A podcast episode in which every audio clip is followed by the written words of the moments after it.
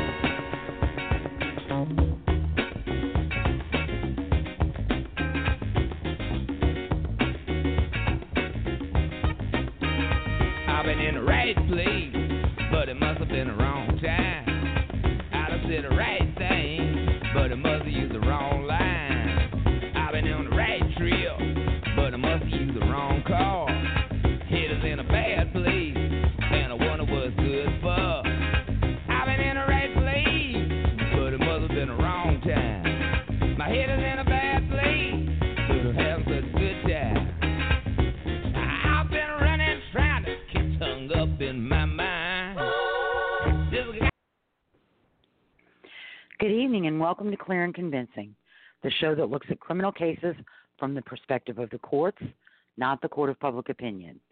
We're Lisa O'Brien, podcasting from New Orleans, Louisiana, and Michael Carnahan from Little Rock, Arkansas.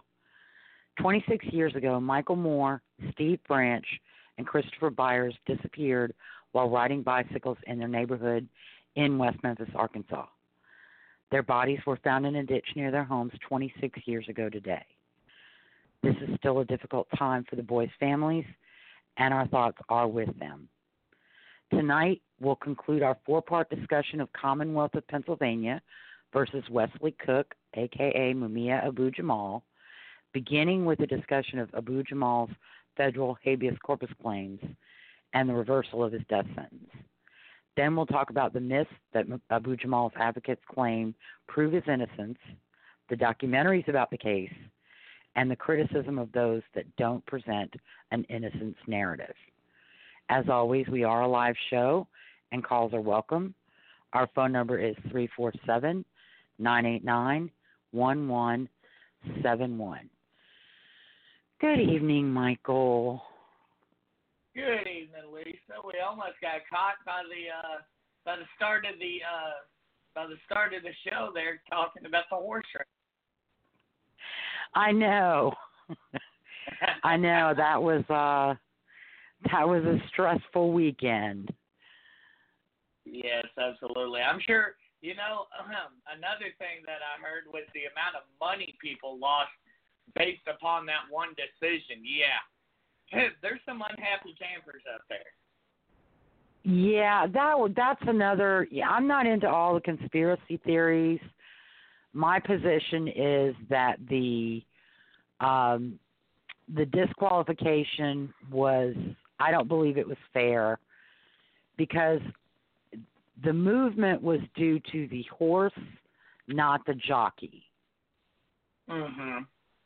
And while jockeys do have some responsibility, I don't think you can expect them to control a horse that is essentially spooking at something, whether it is auditory or visual. Right. Right. And so that on that basis, I don't think it was a, a an ac- equitable. Um, I don't think it's a, a equitable uh, decision. So I was Okay. trying to. I didn't. I didn't do my job this week. I didn't post. I posted on Clear and Convincing, but not on my page, and not on my True Crime page. And I was going to try and do that in the background, and I forgot that this the link. I forgot that the link plays that show. Um, so, but yeah.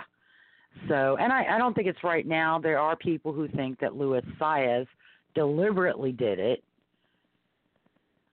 um, because the disqualification gives the appearance that there was something done by him. mhm. And so uh, I'm not real happy with it. But, oh well, that's life. Now, one thing I want to ask you uh, real quick. Uh, one thing that I did hear this morning on the radio. They said that besides of the obvious disqualification, apparently there's going to be no pen, additional penalty on the uh, on the jockey or the uh, owner. Correct? I had not. I haven't heard that or seen that. I mean, I they can fine, and I think that under the circumstances, you know, I think they recognize that it was horse movement and not jockey input, so they're not going Right. to fine him. And he did, he did correct the path almost immediately. Well, I gotta love So the biggest day in whatever sport is marred in controversy. correct, correct. Kind of like a or, you know, playoff game. I was about to say, or in New Orleans' case, the NFC Championship. Yeah. And a spot in the Super Bowl. Um Right. yeah, it was uh it was it was disappointing and I you know, like I said, I felt bad for Luis Saez and Jason Servis, who I incorrectly identified on uh social media. Uh but they're now in the club of of you know, sports officials Legend. gone wrong. People robbed by sports officials. The New Orleans Saints, maximum security. Oh, trust me. And I, I think one of the things- major- he is a good looking horse. He and War of Will Mhm. are, I mean, good looking, good looking bay horses. Right. So, uh, but and I like I'm I'm glad that nothing catastrophic occurred. It could have been so bad because the the field because of the sloppy track was bunched up. Right. Um, so I mean, it could have been disastrous for horses and jockeys, and it wasn't. So Well, you know, an angel was was on a lot of people's shoulders. And War of Will came out. I mean, he I think he got almost the worst of it because he was so close. And Long Range Toddy, I think Long Range Toddy had to move sideways, not had to kind of not move laterally, but more or less turn to the side. right. Um, and um, so you know, but the results are what they are. Um, Brad and I kind of just debated this a little bit on Facebook Messenger over the weekend, and you know, I, I accept the decision, but I I don't agree with it, Right. Right. and that's Unlike about you know. No, no, we will be bitter about that one until we make it to the Super Bowl again. Right. Right. um, one thing I wanted to ask you about, I noticed the past two weeks we haven't had any updates. Uh, is there any major updates or anything pending right now? No, um, we're still waiting on a decision on the motion for rehearing filed by uh, DiPolito. Mm-hmm. Um, McDonald's briefed if he's going to appeal to the Supreme Court. Uh, his writ will be due May 10th, and nothing's Okay. happened there. I would expect if he's going to try to get an extension, he'll file something to that effect this week. Um, but nothing's happened yet. Uh, as far as I know, nothing's happened on Steven Avery. Uh, the Okay. motion to recuse and uh, additional claims are still before the judge in Sheboygan. Sheboygan. Um, Is that not the Sheboygan.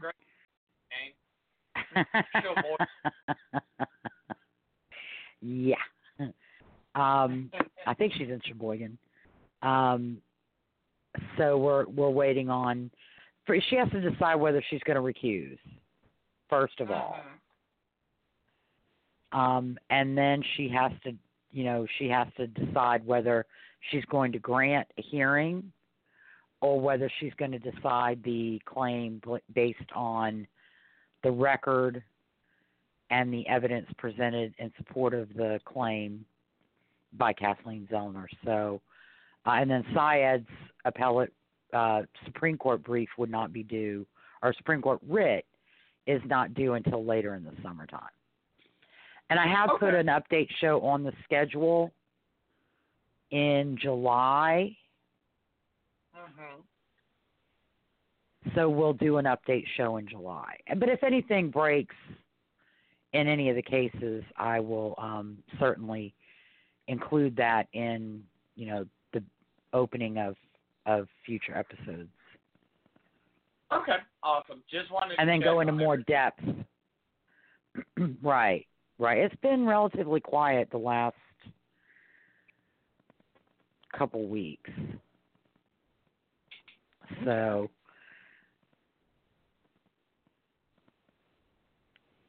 So we're gonna get back into finish up with Mumia Abu Jamal, Wesley Cook.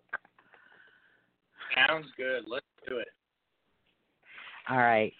And I I have to remember to send you an updated schedule tomorrow. Okay.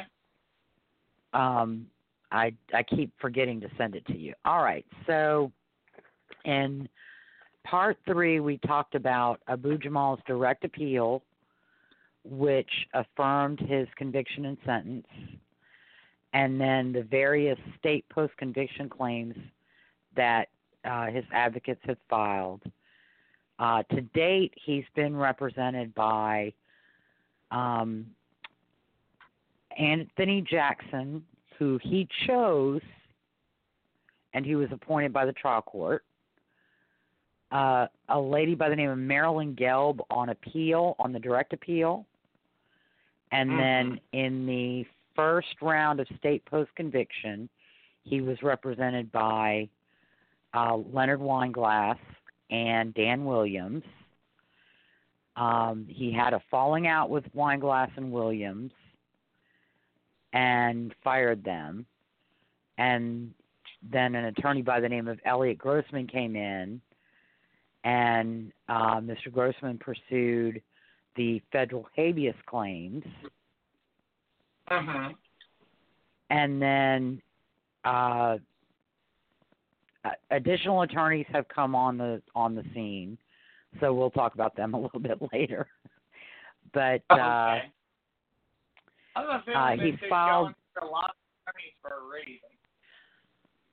well, he he basically just can't accept. Um, you know, he comes from an attitude, a mindset of a corrupt police, corrupt system, and uh, basically, you know, he he he didn't do anything wrong by killing a cop. Hmm. I, I mean, I and that it'd be simple you know that's kind of the mindset of his of a lot of his advocates is they don't believe that you know police officers are people and so you're not guilty of capital murder if you kill one. You're not No, guilty of murder. So um and i mean he he's raised and it's funny for his advocates to say the system is so unfair. He's had multiple bites at the apple in state court. He raised a host of issues on state post conviction in his first round and then went back, has gone back four more times, and was actually successful on his last uh, round.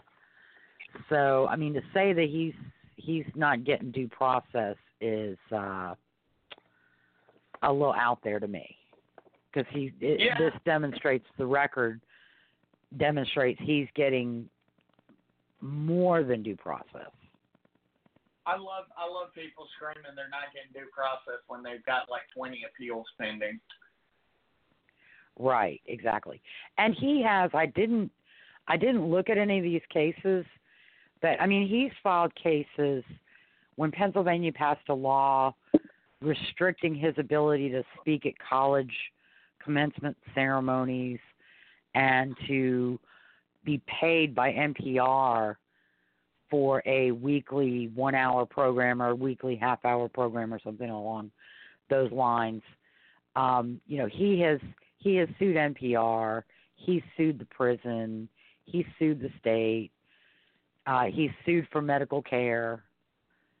Um, and he's won some and lost some. Uh, and I think the bottom line in the attitude of a lot of his advocates is if he's not successful, he's not got he hasn't gotten due process. Yeah, of course. Well, I mean, It To be it fair, couldn't have been a fair trial because he was convicted. well, that's kind of like the whole, you know, everybody in prison today is innocent type of deal. You know, that's kind of like, well, yeah, of course you're going to say that. Right. So, um, interestingly enough, uh, some of the issues that we talked about last week on the state post conviction were never raised in the federal habeas claim, even Mhm. though they knew about them. Um, the one, the allegation from Terri Maurer-Carter, as well as um, in 1999, Billy Cook and uh, Wesley Cook, Abu Jamal, signed affidavits purporting to tell the story of what really happened on December 9th, 1981. Uh, but those affidavits, declarations rather, uh, and there's a di- distinction between an affidavit and a declaration. Um, but those declarations were never filed in support of the federal habeas claims, which is Right. interesting because they are they are completely exculpatory. Hmm. So, um, so in uh, in the federal district court, and just kind of a reminder, the federal district court, it is not a retrial of the case. The issue of guilt or innocence is not on the table. The Right. role of the federal court in evaluating a cl- claims made by a state prisoner is whether the state court re- resolution of the issues raised was contrary to uh, some federal law or Supreme Court precedent, Mhm. or was an unreasonable application of the law to the facts. Okay. So and more or less whether the facts whether the the the facts found by the state courts are supported by the record made in the state court. Um, evidentiary hearings, especially after AEDPA, which was enacted by Bill Clinton's administration in 1996, limit the circumstances under which a federal court can hold a hearing on a state claim. Mhm. And one of the things is that in order to in order to get an evidentiary hearing on a state claim, you have to not only show what you would prove at the hearing, but also you have to show that the absence of that evidence in the state record is due to circumstances beyond the defendant's control. So if if state hearings are held in a state post conviction claim, and for example, a prosecutor, you're making a Batson challenge, you're saying that a minority was being excluded by your from your jury by peremptory challenges designed to exclude that minority. and you had state post conviction hearings and didn't call the prosecutor, and there's no evidence in the record of voir dire to either demonstrate racially biased use of peremptories or where the prosecutor has been given an opportunity to provide non racial explanations for the use of the peremptory, then that's under your control, and therefore you're not going to get a federal evidentiary hearing on that issue.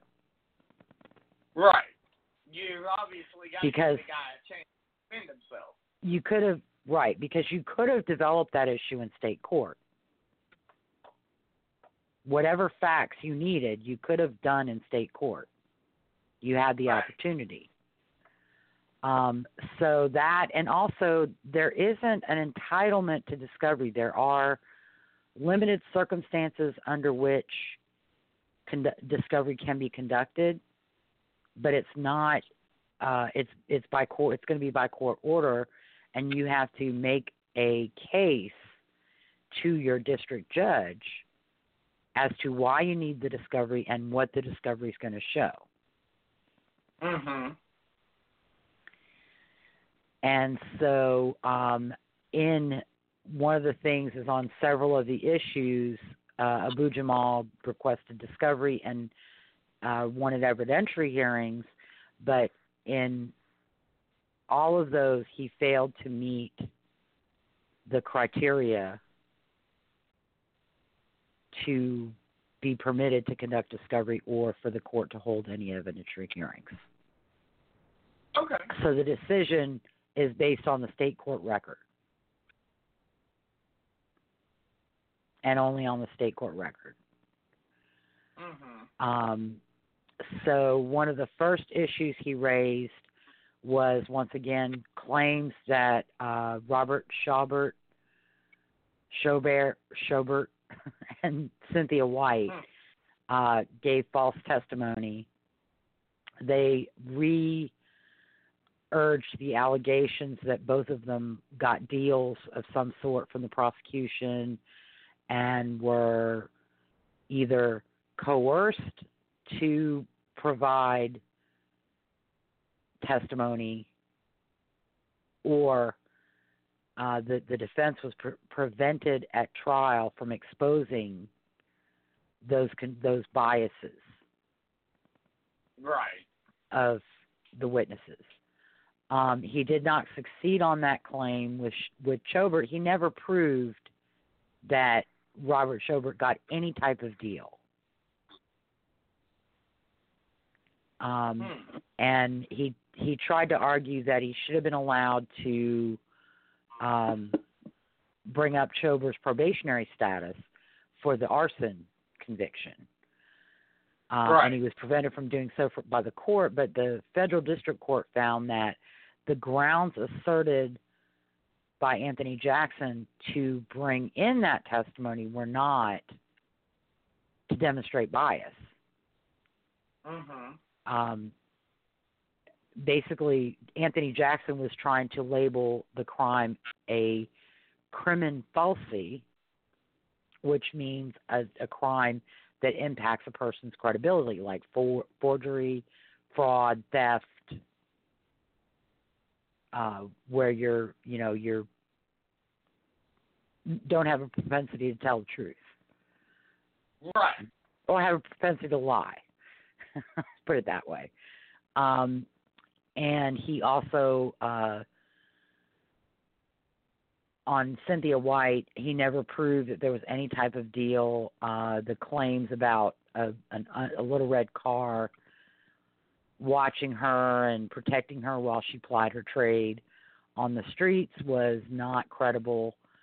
And the the investigator certainly could have done a lot more to get to the bottom of the little red car as an you know an, an experienced investigator you would expect him to do more to get to the bottom of the little red car and why it was Right. was there when Cynthia White was um so that that claim was found not to have any uh or rather the let's put it this way the state courts resolution of those claims was not found to be unreasonable or an, a misapplication of the law. And then Right. he also raised several evidence suppression claims that the court, uh, that the state suppressed evidence of uh, attempts to coerce Veronica Jones into giving inculpatory testimony against Jamal, uh, suppressing the statements made by William Singletary, uh, the statements made by Chobert, Dessie Hightower regarding his polygraph, uh, trying to hide Deborah Kordansky, and Mhm. uh, Arnold Howard. And again, and you know this this uh, federal court opinion is 118 pages in the PDF file from USDC and over 130 pages on Fastcase. So I just want to say, Judge Yohn in Pennsylvania and Philadelphia did not just rubber stamp the state court findings. He goes into great detail discussing the state court findings and then analyzing the state court findings and uh, the law. So uh, he didn't find any support for the claims about Veronica Jones or William Sig- Singletary or Chobert. Uh, Dessie Hightower, I think he, he found, as the state court did, that the polygraph was not ad- admissible. So the whether Hightower failed a polygraph or passed a polygraph, that information was not material.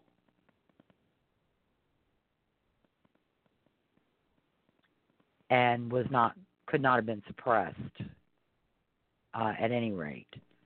And then Deborah Kordansky, of course, he found that the state didn't do anything to hide her from the defense.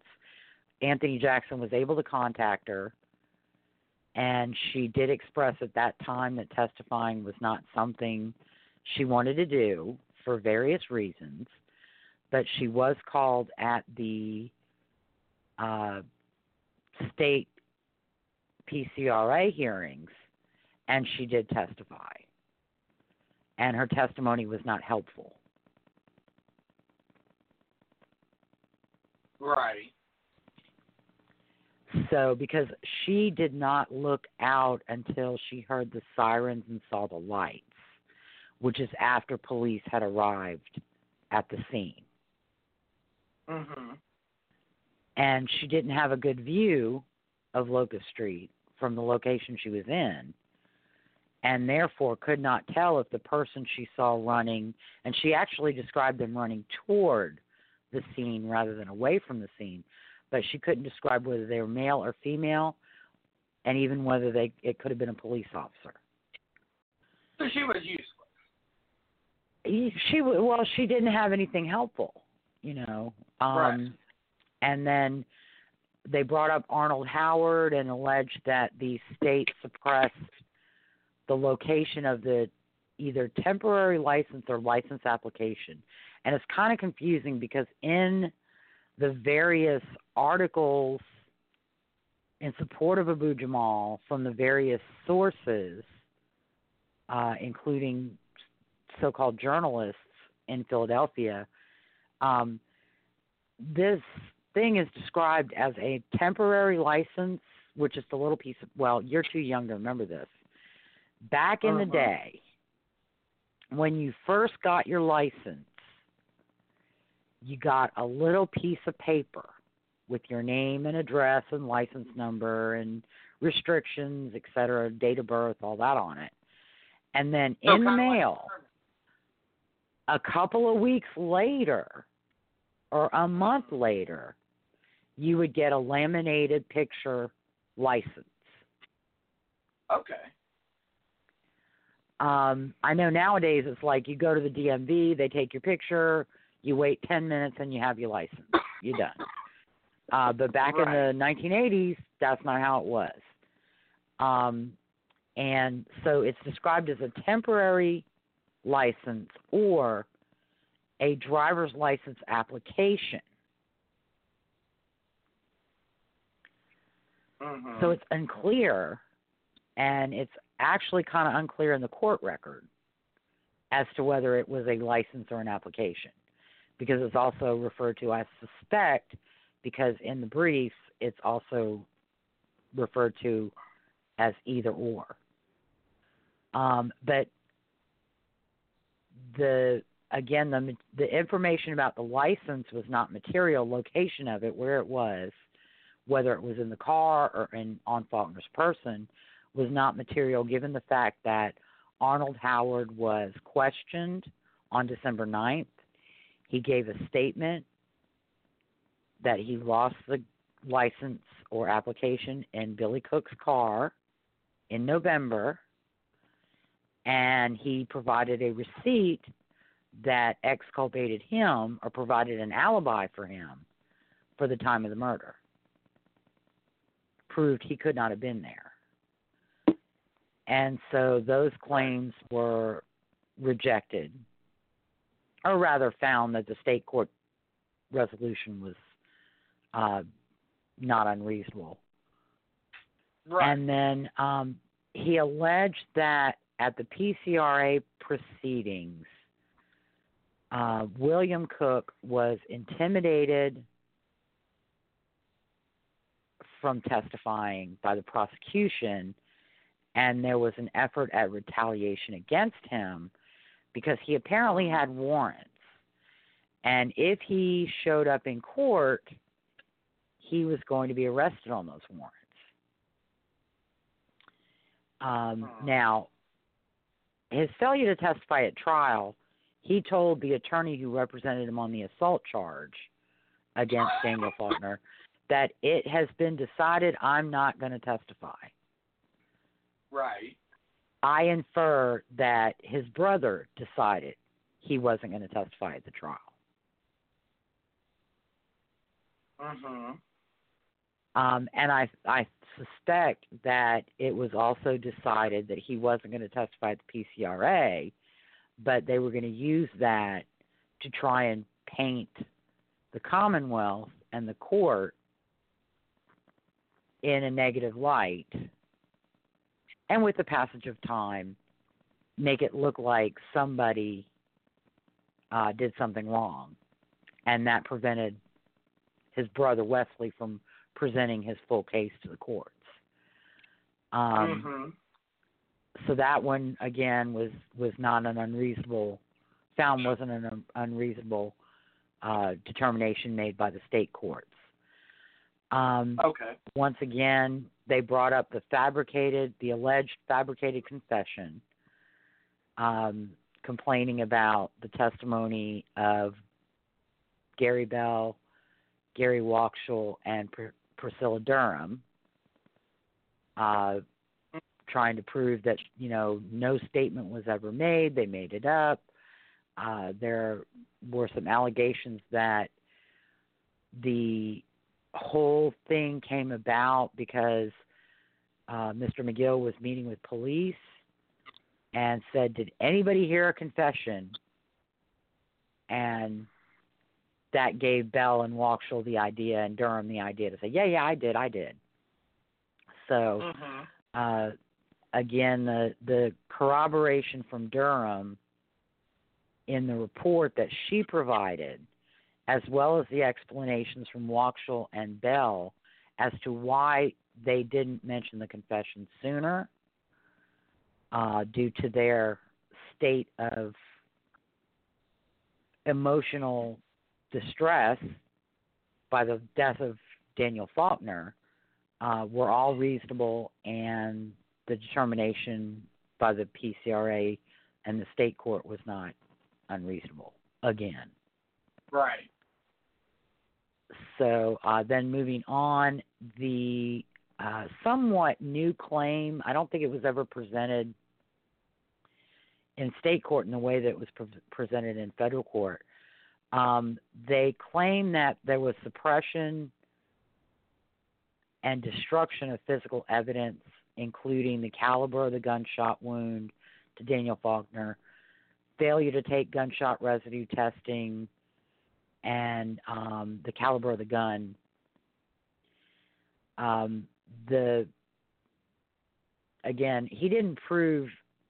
They also, I think, complained that there was more of the bullet recovered from Daniel Faulkner, and that the fragments were destroyed. And those additional fragments would have proved it was a 44 caliber bullet and not a 38 caliber bullet. Oh, of Uh, course, but- it's always missing. Yeah, there there was no support of, for any of that in the record. Um, as far as you know, thinking they should have performed sniff tests. A sniff test is not a scientifically uh, repeatable test. It's something that can be done at the scene to try and determine what happened, but in this case, they didn't need to do that because they had eyewitnesses at the scene who could tell officers what happened. Right. You know, it's not a situation where uh, Abu Jamal fled, dropped his gun in a trash can, and then collapsed in a doorway a block later. And so when cops find the gun in the trash can, they want to see if it's you know been there for a while or if it's been recently fired. Um, they didn't need that. It was right next to him on the ground at the scene near Daniel Faulkner's body, and uh, there was no need to sniff it. Yeah. And um, there were also, as far as the gunshot residue on the hands of both Faulkner and and uh, Wesley Cook, um, they were not conditions were not such that you could even expect to to determine anything by gunshot residue tests. Um, Abu Jamal was sitting on the ground. He was clutching his wound.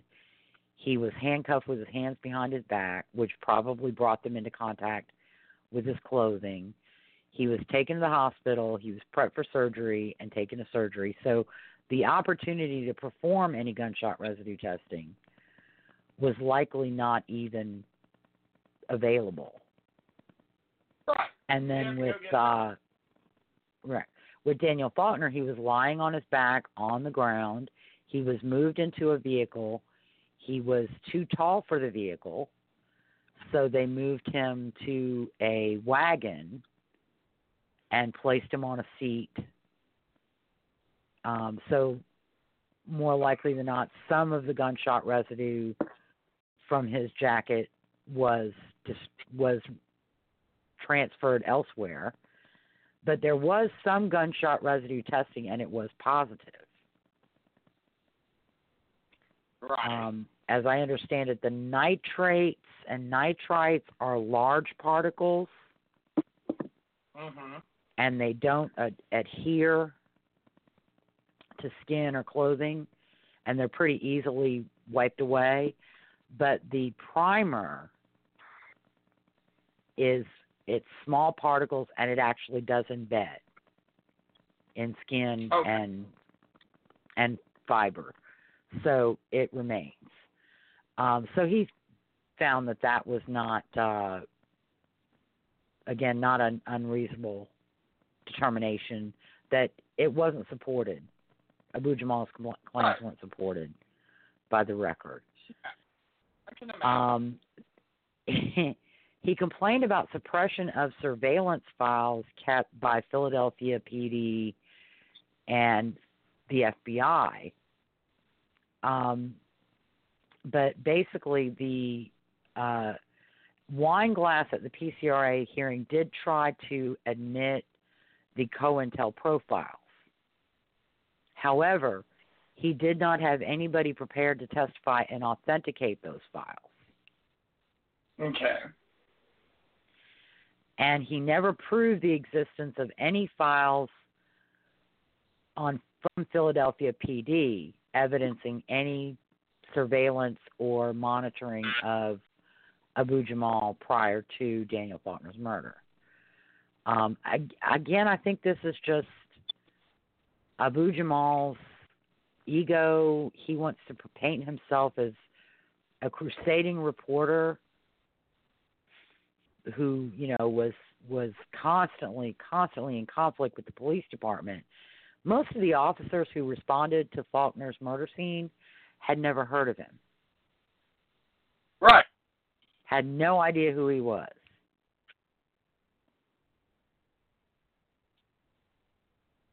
and he had been driving a cab for probably six months to a year because he had lost his radio jobs due to his lack of objectivity and his inability to see anything but move. Right. Um, and there were nothing is nothing is detailed, but there were apparently some conflicts in the workplace Oh dear. That led to his being fired. Um, and you know, a couple of people. eh, Did you watch Barrel of a Gun? I never got a chance. I cannot believe I completely blanked on doing that because Howard. Oh, you bad boy. um, but you know, there are a couple of people that talk about him, and uh, you know, he there he was there was no debate. And if you watch, you really should watch that documentary. I'm sorry, but you should. Um, you know, wh- when you deal with the people involved with Move or advocating for Abu Jamal, it's not about debate and discussion. It's about hammering you over the head with their beliefs and their opinion. And in some cases, even shouting you down Right. rather than an exchange of ideas and opinions that is reason, logical, rational debate. Right. Um, so uh, that also, as the Pennsylvania uh, courts found, those surveillance files were not material to the issue of innocence or guilt or his defense for the murder of Daniel Faulkner. They, they had nothing to do with uh, the murder of Daniel Faulkner. I mean, COINTELPRO had ended when J. Edgar Hoover died in 72 or 73, or shortly thereafter. Um, so, and you know, they surveilled him, but they didn't. They didn't try and frame him for crimes he didn't commit. They didn't arrest him. They didn't, you know, do anything other than keep an eye on him and and you know know what he was doing. Because they were Right. they were trying to take a bit of a proactive approach. If somebody committed a crime they'd be right on top of them when they did. And they would have the evidence when they did. So and then he raised several um claims about ineffective assistance of trial counsel. Uh, once again, they found the federal court found that uh, some of the claims were a misstatement of the facts, such as that Jackson was uh, inexperienced, had never handled a capital murder case, and uh, Jackson's testimony that he was ineffective was was basically refuted by the trial court record. Mhm. And um, he also complained that the court created a conflict between Abu Jamal and counsel. That was when Abu Jamal wanted to represent himself, and the court kept him as backup counsel, even though he had no idea what backup counsel meant. Um, and basically, again, as with the state court, they found that any difficulties between Abu Jamal and, and Jackson were the result of Abu Jamal's strategy, feeling, belief, actions, rather than uh, anything to do with the court or Commonwealth. Right. And you know, I think that some of the complaints Jackson raised were actually ones that Abu Jamal told him to raise. So he was doing what Abu Jamal wanted him to. I mean, toward the end of the trial, he got up and made a motion to dismiss the charges because the state didn't define murder to Abu Jamal's liking. Oh dear Lord. Um, so, you know, that was just crazy, but he did it. Um, Yeah. He didn't have the snowball's chance in hell, but he did it But anyway. he was not enough to play along. Right, right. And I think I think to a degree, even with some of the antics, I think Jackson was actually um I think he was going along with the strategy. Because he tried several times to get continuances. You know, Mhm. he he tried to get a continuance so that new counsel could be appointed, and he tried to get a continuance to uh, call witnesses that they waited until the last minute to call. Right. Um, and that was one of the ineffective assistance claims. But uh, the court, again, the state court found that Jamal controlled the trial strategy. So deciding who to call and when to call him was not left to Anthony Jackson. Jamal made that decision, and Jamal waited until the last minute to call Gary Wakshul. That's on him. Mhm. That's not on Jackson. Uh, right. Absolutely. and he wouldn't tell Jackson who the witnesses were going to be at the time that they were supposed to designate witnesses as part of the trial procedure. But they got leeway. In a civil case, if you don't file your witness and exhibit list when the court tells you it's due, when you go to trial, you don't put on any witnesses or, or enter any exhibits. Oof. So he really I got mean- more than a fair trial. Right, and and there are you know in criminal cases, and and defense attorneys take advantage of this, but there are deadlines and there are are are things that you need to do, and defense attorneys push the envelope, and you know like the morning of one hearing, in Dalia Dippolito, the defense filed like fourteen motions and wanted them all heard at that hearing. Holy crap.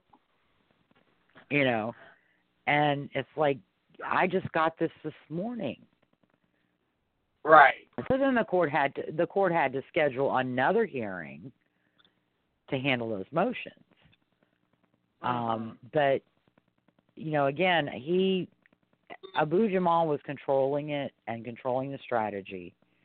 So any problems were the result of his his strategy, not Anthony Jackson's ability as a lawyer. Right. And then, uh, of course, they raised the denial by the court of meaningful access to experts and an investigator. But the federal district court, as with the state courts, explained that Jackson could have filed interim bills, he could have gotten payment for experts on an interim basis prior to trial, during trial, you know, rather than waiting till the end of the case. Um, and that was explained to him multiple times that he didn't take advantage of it is not is not the court's fault. Right. And again, you know, more or less, when you're an indigent defendant, the state is not going to give you a blank check to do with as you please. And nor should It's not going to happen. And no no Supreme Court decision provides that the state is required to do it. But again, even when there are statutory limitations as far as the maximum amount that will be, you know, provided, if you have an Mhm. expert or you need an expert, such as a forensic pathologist, and he wants a twenty five hundred dollar retainer, and your budget is a thousand, you can go back and say, I need this expert pathologist. This is why I need him. This is what he's going to charge.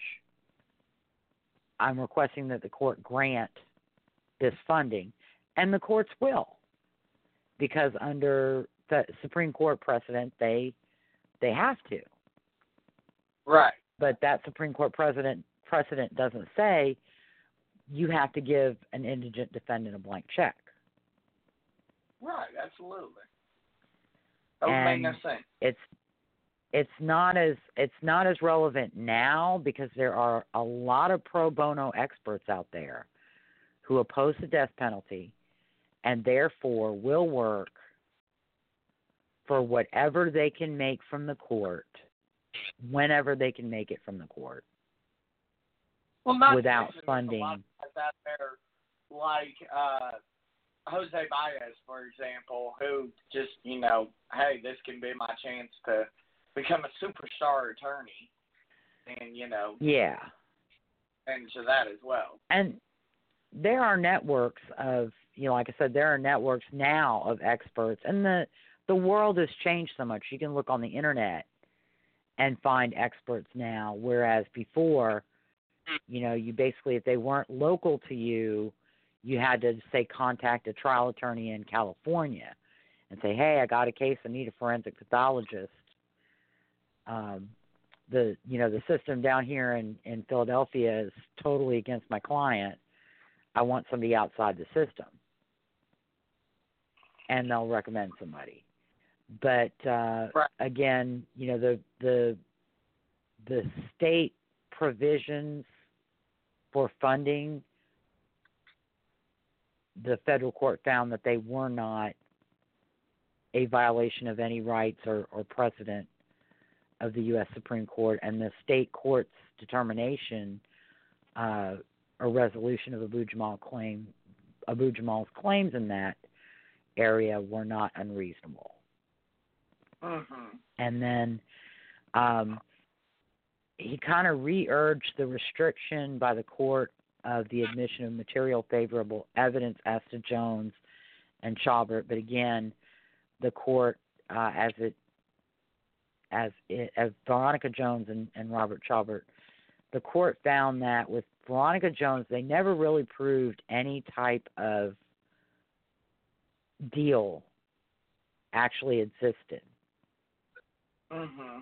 and that the testimony being offered to from by Jones as to Cynthia White was not admissible. Because Jones was claiming hearsay that officers told her they were going to give her the same deal they gave Cynthia White. Right. That's hearsay. She has no firsthand knowledge of any deal with Cynthia White. Okay. Um, and, you know, she never identified detectives, who talked to her, when they talked to her. Um, so, again, her trial and PCRA testimony were found not to be material or favorable to Abu Jamal. And then on Robert Chobert, they wanted to, again, claim that they should have been allowed to bring his probation up to demonstrate his bias. Uh, Chobert was on Mhm. probation, mm-hmm. but they didn't prove that he was ever threatened with a violation or threatened that they would, you know, terminate his probation and send him to prison for 30 years. Uh, they also never really proved what the terms of his probation were. Mm-hmm. um, whether it was, you know, I- and the the details of the underlying crime are, are I think wildly exaggerated. But um, again, you know, they didn't prove the existence of any deal. Um, Right. Did at some point ask the prosecutor about getting his license back uh, in good standing because it was suspended due to DUIs. uh, they also wanted to claim that he had the DUIs and therefore he was drunk and couldn't have seen what he claimed he saw. But again, that you know that wasn't Abu Jamal in state court did not meet the burden of proof that he bore to prove those allegations, and therefore they weren't they lacked merit. Right. Um, Abu Jamal complained that the court stripped him of his right to self representation on voir dire.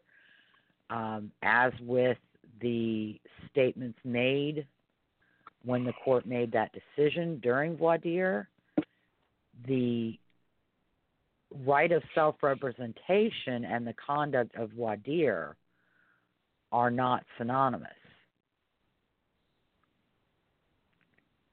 Um, there's nothing that says if you're representing yourself, then you absolutely have to question the venire panel to pick your jury.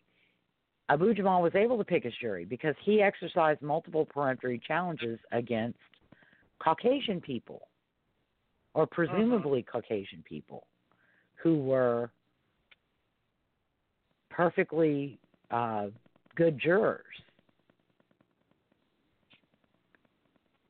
Um, but, so yeah. he was able to pick a jury. He just wasn't able to question them, and that was due to the pace of dire, as well as the fact that some jurors were uncomfortable being questioned by a person on trial for murder.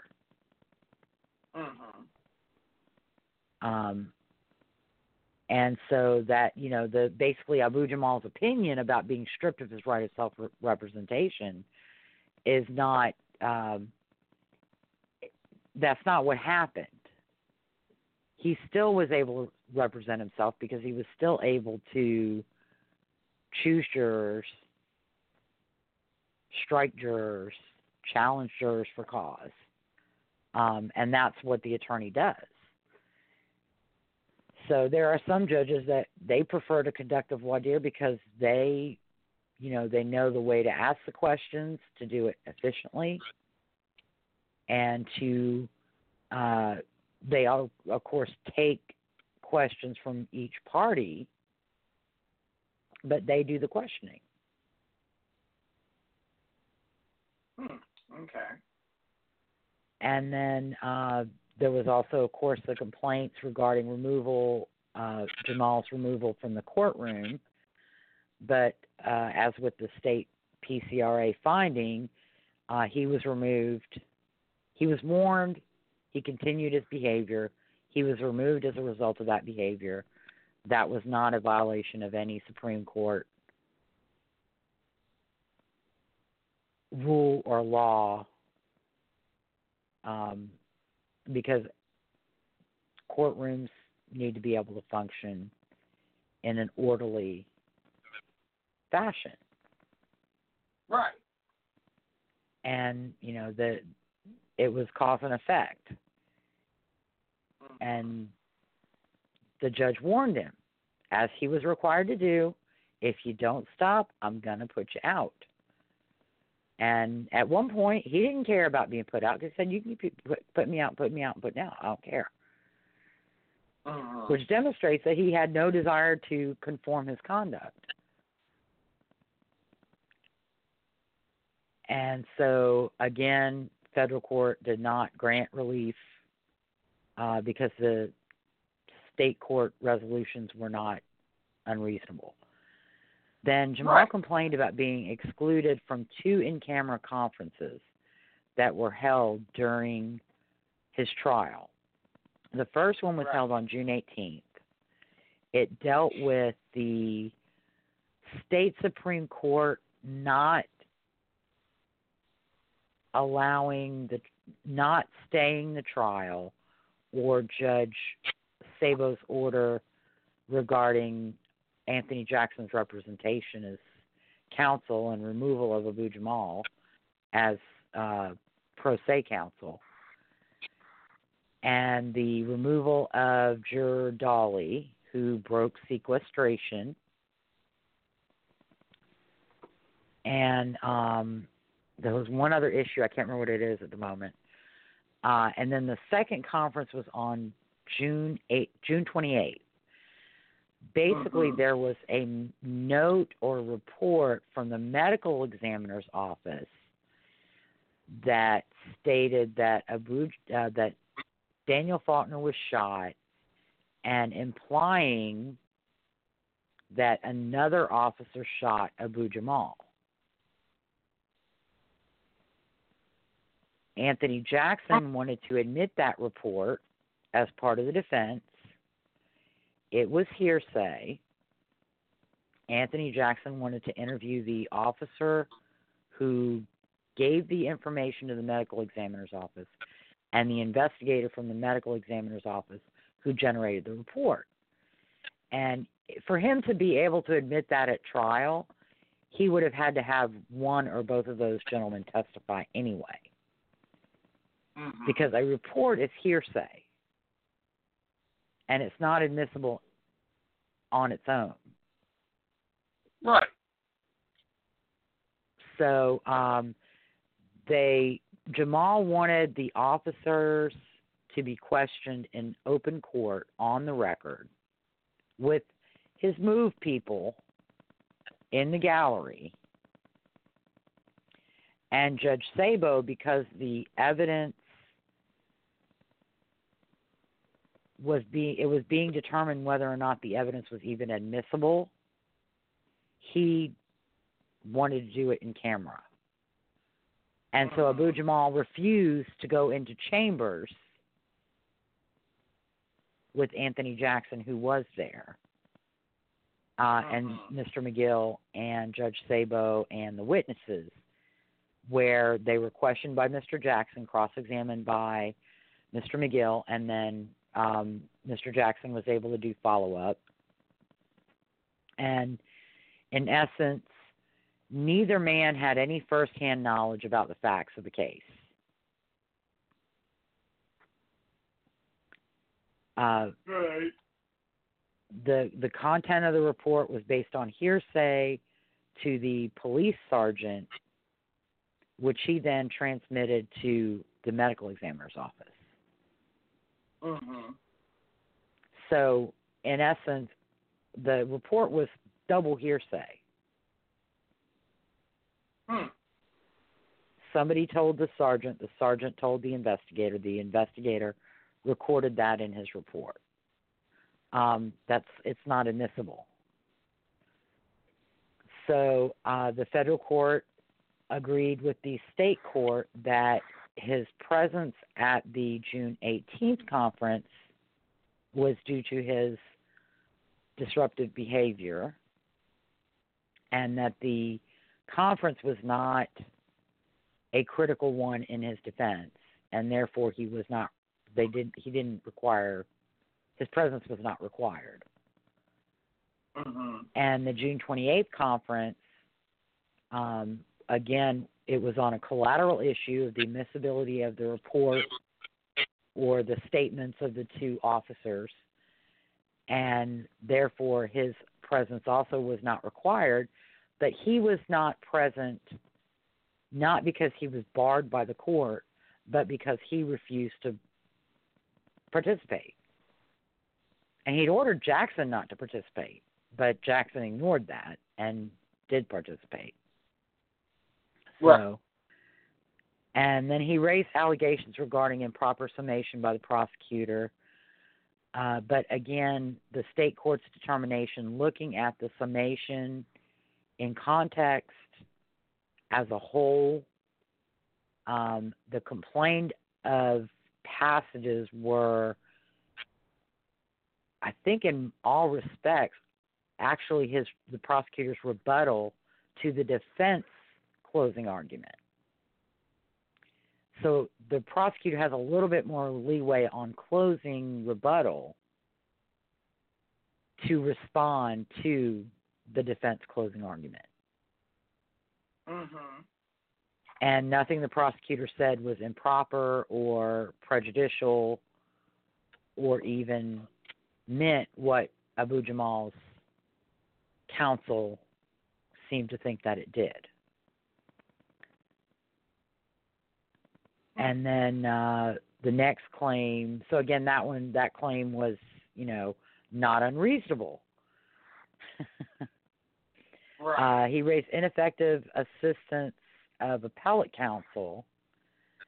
Again, not unreasonable. The basically the evidence that he claimed supported, or the allegations he made in support of those claims, were refuted by the record. And so the state court's resolution, again, not unreasonable. And then he argued that uh, there were racially discriminative peremptory challenges used by the prosecutor to exclude blacks from the jury. And Mhm. part of this was based on a tape made by a prosecutor by the name of McMahon in 1987 talking Okay. to prosecutors about how you don't want too many black people on your juries Oh dear Lord. and this is why. Um, the federal court, as with the state courts, they found the McMahon tape was not material because it wasn't made for five until five years after Abu Jamal's trial, and Mr. McGill did not make it.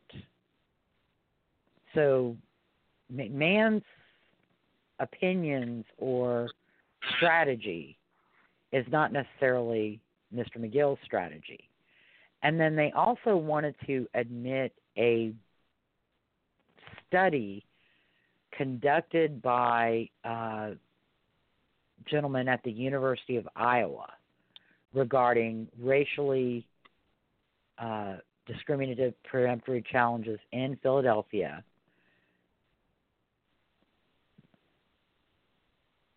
But again, the study didn't cover the 1982 period. It covered 1983 to 1993. Right. Um, now I've seen, I've read on on different articles that there was a second study done earlier that did cover 1982, but I have not been able to find that study. The only one I can find is the 1983 to 1993 study. I did find a study that was not published until 2001 that talked more in depth about Philadelphia and Joseph McGill, but that's not the one that they claim was in existence in 1995 at the PCRA hearings, Mm-hmm. or 1998, 1997. So, um, you know, again, that doesn't cover Abu Jamal. And then I found another another study that was done that mentions the Abu Jamal case in a footnote, but doesn't talk about McGill or peremptory challenges or Batson or anything of that nature. Now there was also an earlier study published in 1986, which is when they claim this study was published, but it was about Georgia Mm-hmm. and it was a survey of cases in Georgia, not Philadelphia. So I think somebody's conflating two different reports.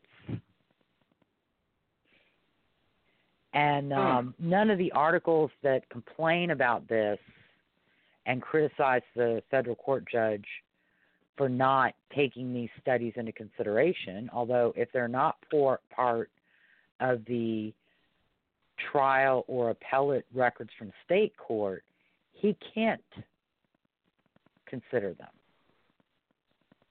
Right.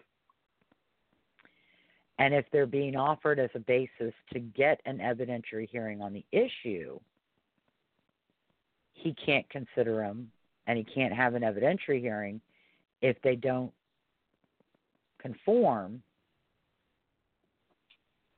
to basically showing why an evidentiary hearing is needed. Right. Um, so that was that was also rejected, and then um, he complained about the court's communication with and removal of Juror Dawley. Of course, we recall uh, Juror Dawley, the first day of sequestration, asked a court officer if she could go home and take a sick cat to the vet. The court officer relayed the request to the judge, who said no, and then he relayed that to Juror Dawley. Dawley then snuck out of her room and went home and took her cat to the vet and came back. Okay.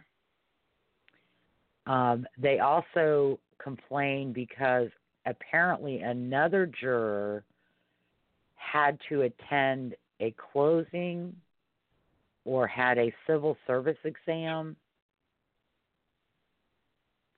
Uh, the record says that the juror had to attend a settlement, so they were going to break at 3:30 so that he could be escorted to the settlement and brought back.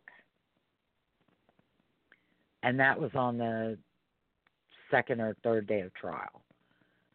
Um, but there's a chunk of the voir dire transcripts missing. And I'm not sure if he's a juror that when he was at voir dire, he said, Oh, by the way, I have to do this on this date. Right. It's already prearranged. I can't serve on the jury if I can't do this. And so the court made arrangements. Um, because it was a, it was ahead of time, they could plan for it. They could designate somebody to go with them, make sure he wasn't exposed to any publicity, media, nobody talking about the case, whatever. With Dawley, it came up at the last minute. There wasn't really, I mean, there wasn't anything to do because the the officers with the jury, they needed to stay with the jury. They couldn't be taking one off to go, you know, because that would leave them shorthanded with the jury. Right. So um, they found no no error.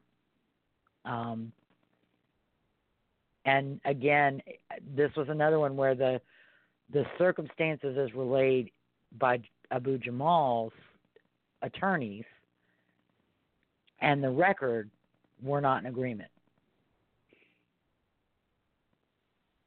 Mm-hmm. And then um, they also complained about the court's refusal to excuse an unfit juror for cause. That was uh, the first alternate juror who took Dawley's place. Um, during his questioning by Mr. Jackson, his answers were a little confusing, but so were Jackson's questions. And I read this. I, read this particular section of the voir dire a couple of times, but once Mr. McGill and the judge questioned him,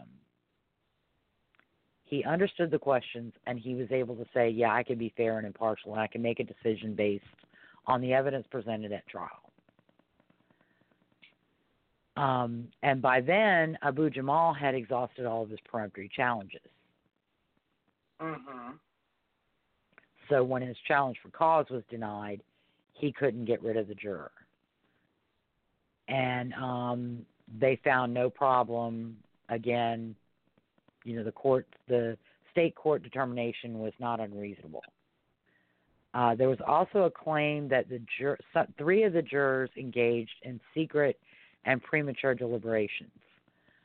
Um, the witness offered in state court was an attorney by the name of Hawkins, whose testimony was a juror told me that three other jurors engaged in premature deliberations. Um, that's called hearsay. Right. Uh, there are some restrictions on when you can call the jurors, when jurors can testify.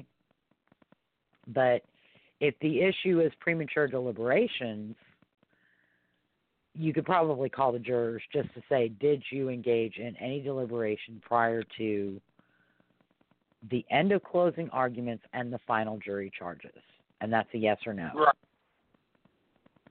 Um, and I don't from the from the opinions, both state court and federal court, I get the impression that Hawkins may not have been able to identify the juror who provided him with this information or the three jurors who allegedly engaged in premature deliberation.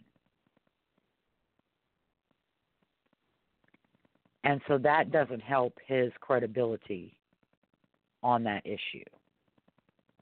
So, uh, kind of as with the uh, discrimination, the peremptory challenge, uh, racial discrimination on peremptory challenge claims, uh, basically the finding is that the record was not adequately developed in state court due to Jamal's fav- uh, excuse me, failure to call witnesses to develop those claims. As far as the peremptory challenges, he subpoenaed McGill, but he didn't call him. Mm-hmm. So, I mean that you know that would have, of course, what would have probably happened is Mr. McGill would have been able to provide non-biased reasons for excluding certain of these jurors. Um, as I said, when I reviewed the voir dire transcript, um, several of them said, I don't believe in the death penalty or I cannot send someone to death. Really? Okay. And when Mr. McGill made a challenge for cause, Mr. Jackson talked to the wit- talked to the juror venire members and said, "Well, are there certain cases that are bad enough that you could do it?" And the jurors were like, "Oh yeah, sure, okay, yeah, I can do that." That doesn't cut it. And so then, when he challenges, McGill uses a peremptory to get them off the jury. Um, but again, right. their their statement initially was, "I don't believe in the death penalty, or I cannot send someone to death." So, um, and then he made allegations regarding the composition of the jury pool, but again, the state court record was not sufficiently developed. Um, you know, they didn't. He didn't provide any information, statistical information regarding the racial composition of the pool as a whole. He didn't develop a record in state court as to how many jurors or how many, you know, what the races were of each of the jurors that Mr. McGill excluded. Races of the jurors he excluded wasn't necessarily disclosed or developed. Um, so, in order to come to a to prevent a, a prima facie case of discrimination, you have to have those statistics in order to support that. And under the law that existed at the time of his trial, there was no objection made consistent with that law by Jackson or Jamal during voir dire regarding the use of peremptory challenges and the dismissal of jurors. So the record of the state court record is just not developed, and that is on Abu Jamal. Mm-hmm. And then finally, we get to the only successful claim, and that was deficiency of the jury form and jury charge. Uh, well, basically, at that time, he had one, and it was a big one. yeah, I was about to say that's the one you want to win. Um, basically, the jury form and the jury charge, uh, and and this was in Pennsylvania death penalty cases, uh, probably a number of them. Um, they did not adequately advise jurors regarding the fact that while you have to find an aggravating circumstance unanimously, you do not have to find mitigating circumstances unanimously. Um, Mhm. you can have 12 jurors and they can have some mitigating circumstances that they all agree upon, and then they may have additional circumstances that they believe mitigate, but a fellow juror may not. And um, the instructions as they existed could have led to a misunderstanding and belief that if all 12 did not agree on a mitigating circumstance, then they couldn't consider it. I don't necessarily find that to be true in this case because they did find his lack of a criminal record as a mitigating circumstance. I would Mhm. expect that if there was confusion, they would have found no mitigation. Right. at all. Um, but under federal law and Supreme Court precedent at the time, uh, the claim was did have merit, and Abu Jamal was granted relief on that claim, and his sentence was vacated. And then finally, he uh, he alleged denial of due process and unfair post conviction hearings, which included claims of bias of Judge Sabo and Judge Castille. Um, the court actually, I think, did not even really consider the remaining issues. Once he found one with merit, he was done. Right. So, um, uh, so that was pretty much the, like I said, the the conviction and the guilt phase of Abu Jamal's trial were found to pass constitutional muster, but the sentencing was not. And right. uh, Judge Yohn ordered that I think the state had 180 days to either resentence him or commute the sentence to life in prison without the possibility of parole. Uh, both the Commonwealth and Abu Jamal appealed to the Third Circuit Court of Appeal. Only four issues, five, well, no, four issues were were deemed to be worthy of a uh, certificate of appealability by the Third Circuit, and that was Abu Jamal's Batson claim, the allegations regarding prosecutor summation, the allegations regarding post conviction procedures, and the defi- deficient jury charge and jury form. Um, they found, they basically affirmed the habeas court on the Batson summation and post conviction claims. Um, they found the record as to the Batson claim not sufficiently developed and that Abu Jamal had not made a prima facie case of discrimination during jury selection. Uh, and they also affirmed the, the summation and the post conviction claims. And then they affirmed the deficient jury charge and jury form. Uh, because Abu Jamal was appealing the denial of a new trial on the conviction sentencing issues, as well as the sentencing.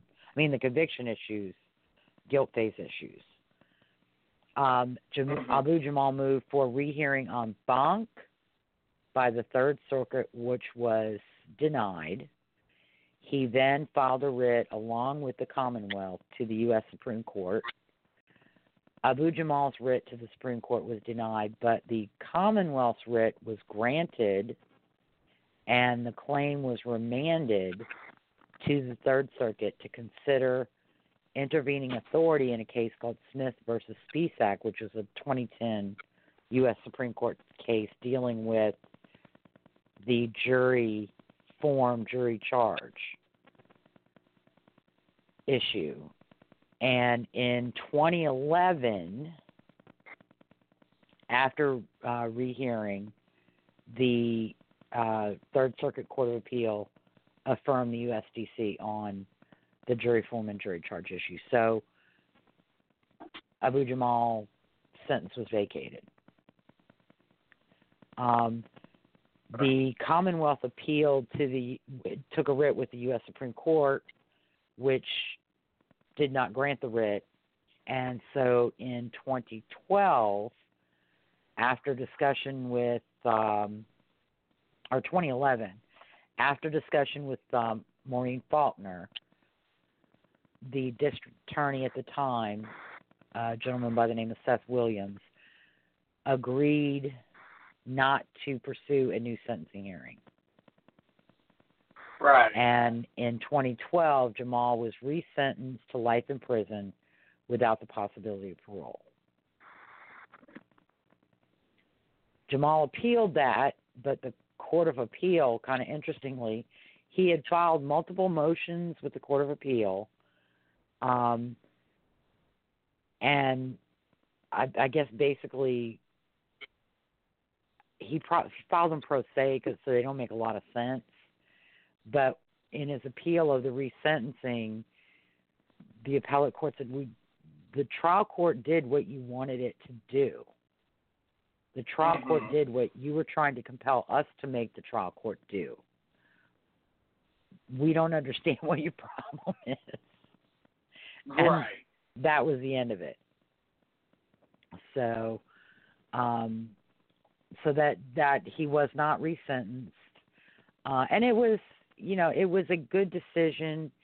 If he had been resentenced, it would have reopened direct appeal, PCRA, federal habeas. So even had he gotten a death sentence, he was he's what 65 years old now Right. He probably wouldn't have done. he would not he would not have been executed anytime soon um so uh and Maureen Faulkner did agree with that outcome she was not happy I don't blame her but it it would it prevents additional 30 something years of appeals. Right. So um, that was the end of it. And um, now we have the myths. And Mhm. Uh, these are the myths that are, are basically in the media, in advocacy pieces, but have never been presented to the courts or have not been found to have any merit by the courts. Right. Um, the first one is that the bullet that killed Officer Faulkner was 44 caliber, which could not have been fired from Abu Jamal's 38 caliber gun. Uh, this claim is based on a note made by the medical examiner when he removed the bullet from the from Officer Faulkner. He measured it. He said it to him it measured 10 millimeters, so he guessed it was a 44. He's not a ballistics expert. He did not compare test fire bullets from Abu Jamal's gun with the fragment he recovered or anything to substantiate that opinion about a 44 caliber or the caliber of the bullet at at, at all. Uh, interestingly, he testified at I think a PCRA hearing that that note should have been destroyed because it was never meant to become part of the record And the claim about the 44 bullet, they claim the 44 bullet reference is in the autopsy report, but that's not true. Mhm. It was in a note that was probably received in a Freedom of Information Act request to the medical examiner's office years after the trial. Um, and then there's a, a claim about several eyewitnesses seeing someone other than Abu Jamal shooting Officer Faulkner and escaping up an alley. Well, we've talked about some of those eyewitnesses like Dessie Hightower, Veronica Jones, um, Deborah Kordansky, William Singletary, and none of them were found to be credible by the state courts. And I'm sure when they are presenting their their claims, if the Pennsylvania Supreme Court agrees to hear the claims or re re hear the appeals of the PCRA claims, that they will try to present additional witnesses or try to reopen the proceedings to present more witnesses who come forward and say, I saw somebody else shoot Officer Faulkner. Um, the uh, another claim is that the jury was racially stacked against Abu Jamal by the prosecutor, who used 11 of his peremptory challenges to exclude qualified black jurors solely based on their race. Again, this is an issue that Abu Jamal has not developed in the trial courts, in the PCRA court, and was unsuccessful attempting to develop a record at the federal habeas court. Right. Um, there is in the voir dire records. There's not a lot of information about the race of jurors. There's no information about the race of the entire panel. Um, and the claim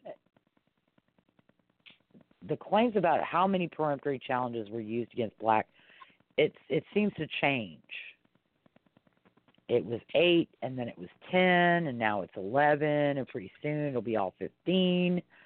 And um you know that's one of the problems with advocacy pieces getting your information from advocacy pieces rather than trial records. Right. Because in the trial record, it's unclear exactly how many. The trial records, the the state supreme court, the state PCRA court, and the federal court say it's between eight and ten. And he only used fifteen. He had five peremptory challenges left. So, um, then uh, that Mumia Abu Jamal is a political prisoner who was convicted and sentenced to death because of political beliefs and his past membership in the Black Panthers. This is partially true because it is his political beliefs and his past membership in the Black Panthers that led to him executing a police officer on the streets of Philadelphia on December 9th, 1981. Right. that the state of Pennsylvania would try him for that crime is perfectly reasonable. And anyone who believes it's not reasonable is deluded. Absolutely. Um, but his trial, he's he's had every benefit at trial and post conviction. He certainly had more benefits than he gave Daniel Faulkner.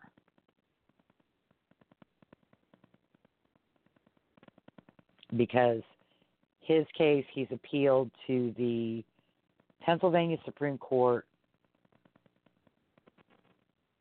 three times, and he's fixed an appeal a fourth time.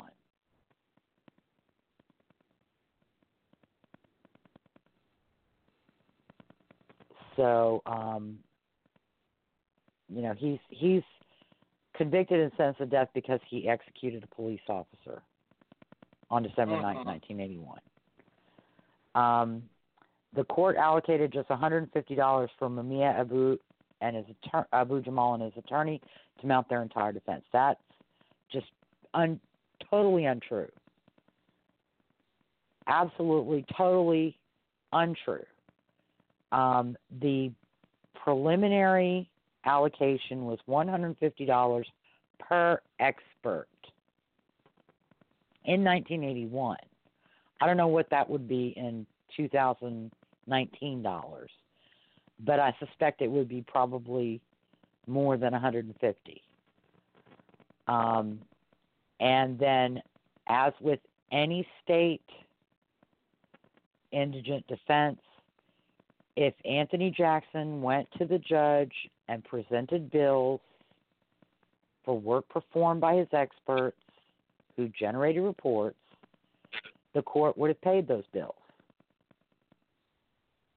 There was nothing stopping them from getting additional money. Also, a fact that Abu Jamal's advocates don't mention is that he had at least two groups raising money for his defense. Right. And one of those groups actually paid an investigator five hundred and something dollars for work he performed, Mhm. in addition to what the investigator had been paid by the court. And Jackson was able to get an increase on his ballistics expert from one fifty to three fifty.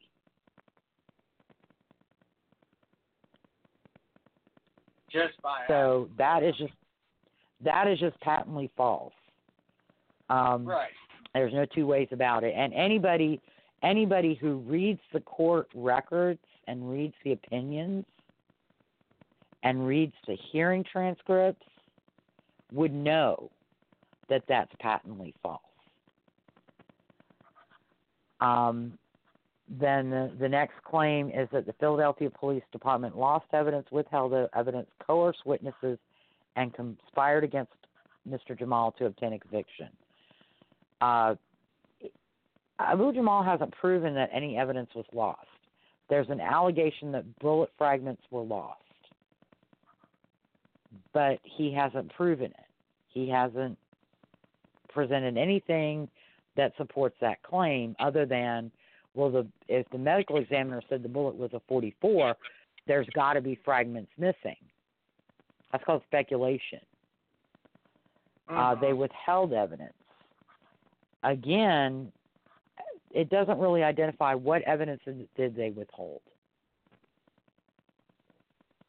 It's one of those blanket claims that what evidence was withheld? That they didn't do a sniff test on a gun at the crime scene to prove that it had been fired. I promise you, if one of the officers had sniffed that gun and then come into court to testify that he sniffed it and it had been recently fired, he would be Oh, branded a liar. Yeah, absolutely. It would have been If they'd done around. gunshot residue or paraffin tests on Daniel Faulkner's hands, Mumia Abu Jamal hands, Jamal's hands, Anthony Jackson would have had somebody in there to talk about, testify about the studies done in 1963 prior to John Kennedy's assassination that said Mhm. in the field, or well, that said even in controlled laboratory type conditions, there are false positives and false negatives with gunshot residue testing of hands. Mhm. Some weapons you don't get any gunshot residue on your hand. You know, some weapons you get a lot. They had people who were near a gun that was fired that had residue on their hands, even though they didn't handle the gun. So, yeah, it's an you know, again, that would have been challenged at trial had it been done. Uh, that they coerced witnesses. Well, there's allegations by Veronica Jones that they coerced her, but she didn't actually provide inculpatory testimony at Abu Jamal's trial. She actually tried to help him at his trial and later at his PCRA hearing. And she came out with some crazy stories about having some kind of relationship with Daniel Faulkner. So, and her sister wrote a book about her. So I think that Miss Jones just liked the attention. Um, when William Singletary wasn't credible, Dessie Hightower wasn't credible. You know, most of these witnesses, they presented their their claims. Arnold Howard, not credible. And the conspiring against Mr. Jamal, again, none of the officers who responded to Daniel Faulkner's murder scene knew who Abu Jamal was, with the exception of perhaps Al Giordano. Because he was an expect, inspector and he had been involved in conflicts with MOVE. Right. Um, but again, you know, how can they conspire against him when they don't know who he was?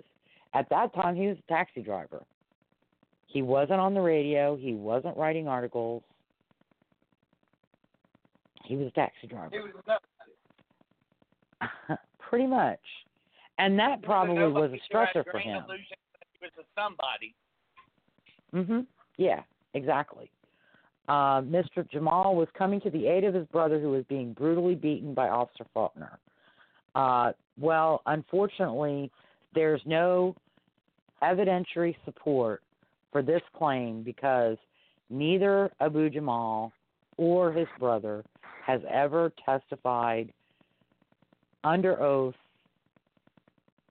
subject to cross examination, in any court proceeding about what happened on December 9th, 1981. In 1982, William Cook said it had been decided he wasn't going to testify. Abu Jamal has Mhm. complained in some of his appellate claims that he didn't testify because he didn't like anything the court was doing. So he wasn't going to give legitimacy to those proceedings by testifying. And as recently as 20, 2006, 7, 8, somewhere in there, uh, his attorney on the federal habeas appeal to the Third Circuit, Robert Bryan, said he will testify at a new trial. Mm-hmm. So, without uh, what the eyewitnesses saw, and Mr. Jamal can disagree with them all he wants, but he's never proven that any of them were coerced, that any of them have made false statements. The jurors were aware of the inconsistencies with descriptions and heights and weights and positions and things like that because Anthony Jackson thoroughly cross examined all four eyewitnesses at trial. And the jury found their testimony to be credible. And absent testimony from William Cook or Wesley Cook, all we have are those eyewitnesses. And those eyewitnesses did not see a brutal beating by Officer Faulkner. They saw Officer Faulkner struck in the face by Billy Cook, and Billy Cook was convicted of assault on Officer Faulkner on December 9th, 1981. So those are the facts that are of record in the courts. Right. Um, Mr. Mumia Abu Jamal was denied his right of self right to self representation in violation of his constitutional rights. Uh, once again, this demonstrates kind of the all or nothing attitude. Um, he was his right to self representation was taken away due to his disruptive behavior in court, his disrespect to the judge, his arguing with the judge, his cursing at the judge, his two days of tirades and tantrums on the first two days of his murder trial. Um, that is why he was not allowed to continue representing himself. Right. And every court that has examined that claim has found that Judge Sabo followed the law to a T. I don't mean to get off on a tangent here real quick, but this just made me think about this. The guy complaining about not defending himself and shit. Did he ever have a psyche eval done on him? I'm sure he did. And I'm sure we went over it, but I'm drawing a blank. Well, it's not public record. After the sentencing hearing, I believe Judge Sabo did order some sort of psycho, uh, psychological evaluation, Mhm.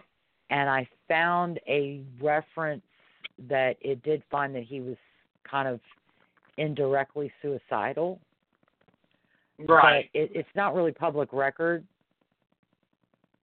Right. and Yeah, and all that. so I I don't know what the findings were, but Right. again, he was following John Africa. And John Africa and Move, it's all or nothing. They're right. They're always right. Anybody who disagrees with them is wrong. They have rights no one else does. And basically, it's my way or the highway. That's how Right. they think. And they think they can impose that upon the world. And um, so that that is why he was the way he was. Um, it, you know, that strategy at trial did not work for the move nine. Uh, it, I think John Africa and his co-defendant were acquitted in federal court, probably because they actually didn't conduct themselves in the way Abu Jamal did Mm-hmm. and they were dealing with a weapons conspiracy charge rather than a murder charge.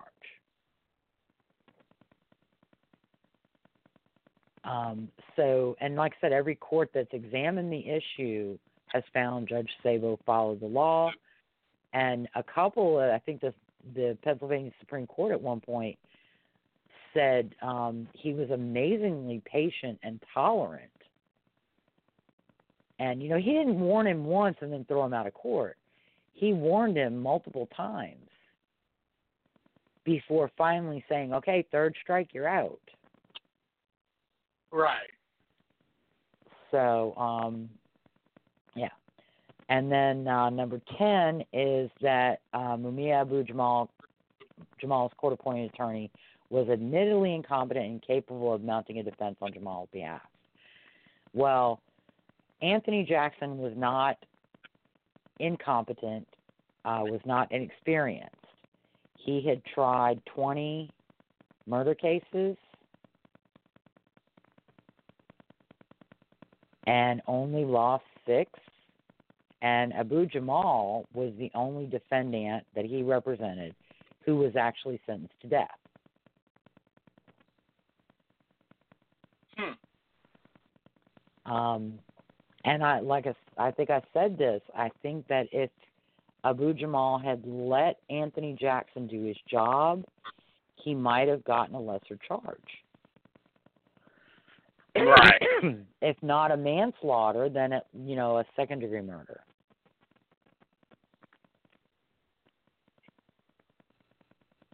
Um, because you know shooting Officer Faulkner in the back really doesn't doesn't bode well for self defense or defense of another.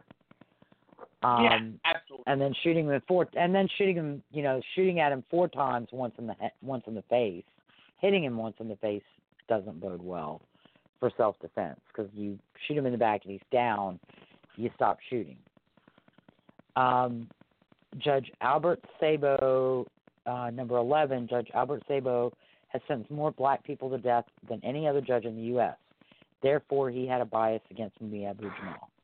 Well, Judge Sabo, at the time of Abu Jamal's trial, had been a judge in the Court of Common Pleas in Philadelphia since 1973.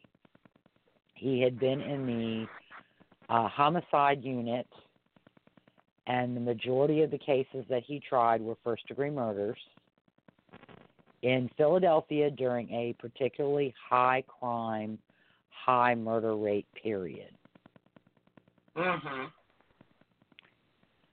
Um, therefore, the statistics and and the support for the statistics is a study done by criminal defense attorneys and published in the Philadelphia Inquirer, as I recall. So, you know, take that as you will. Um, Right.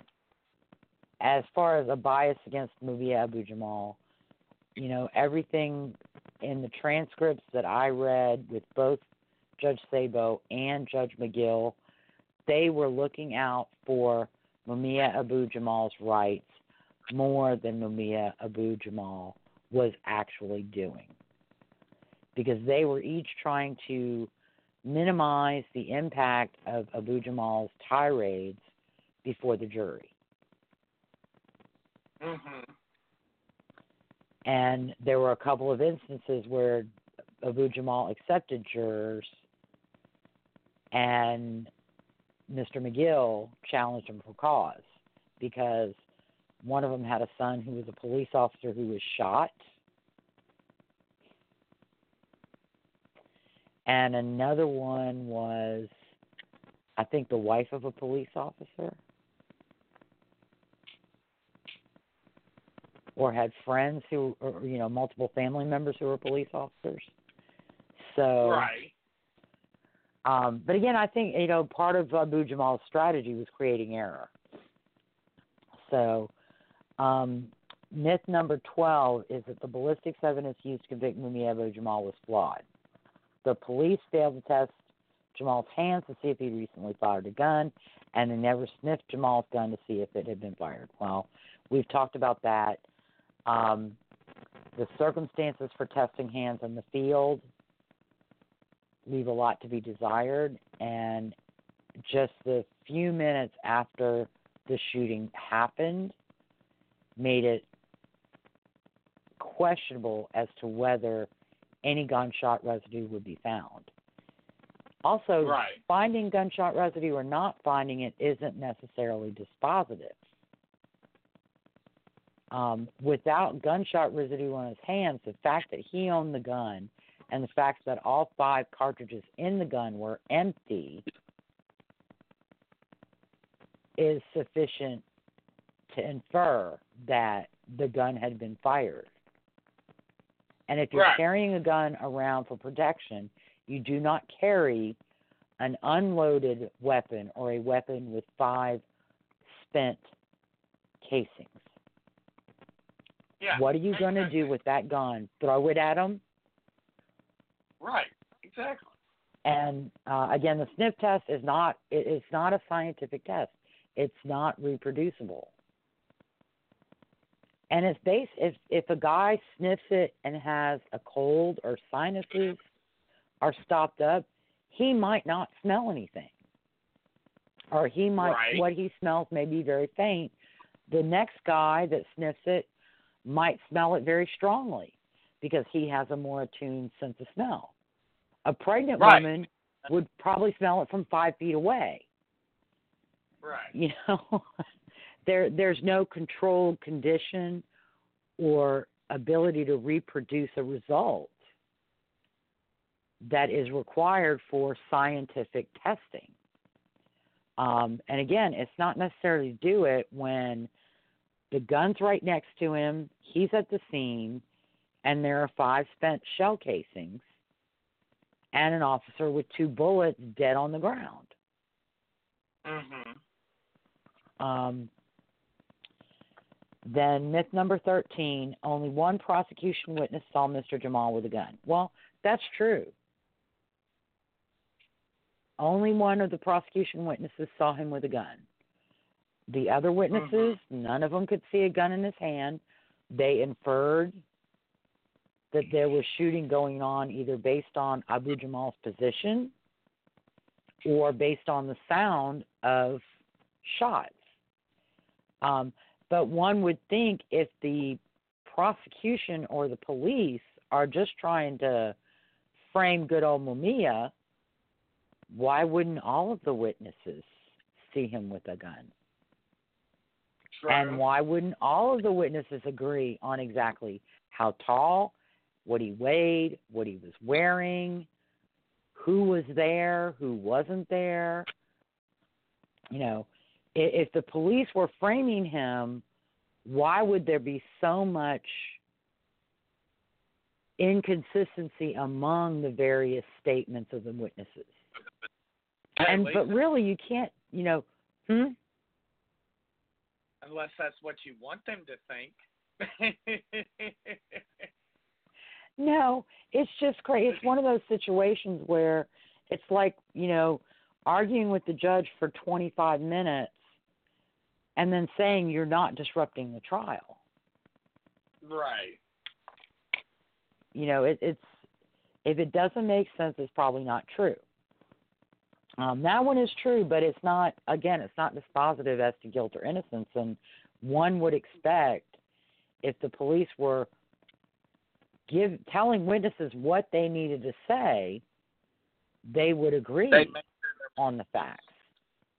right. And it's funny too. Another uh, another allegation uh, made often in various criminal cases, they'll take, for example, they'll take Cynthia White's statement and try to prove that something in her statement proves that Chobert's lying or Mhm. Scanlan's lying, and it's like, no, you have to look at their statement. Yeah, Robert Chobert didn't see Cynthia White. Cynthia White didn't see him.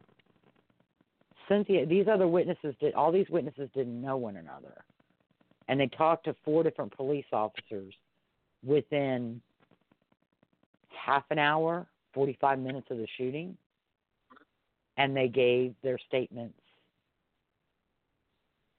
And Robert Chobert identified Abu Jamal at the scene in the wagon.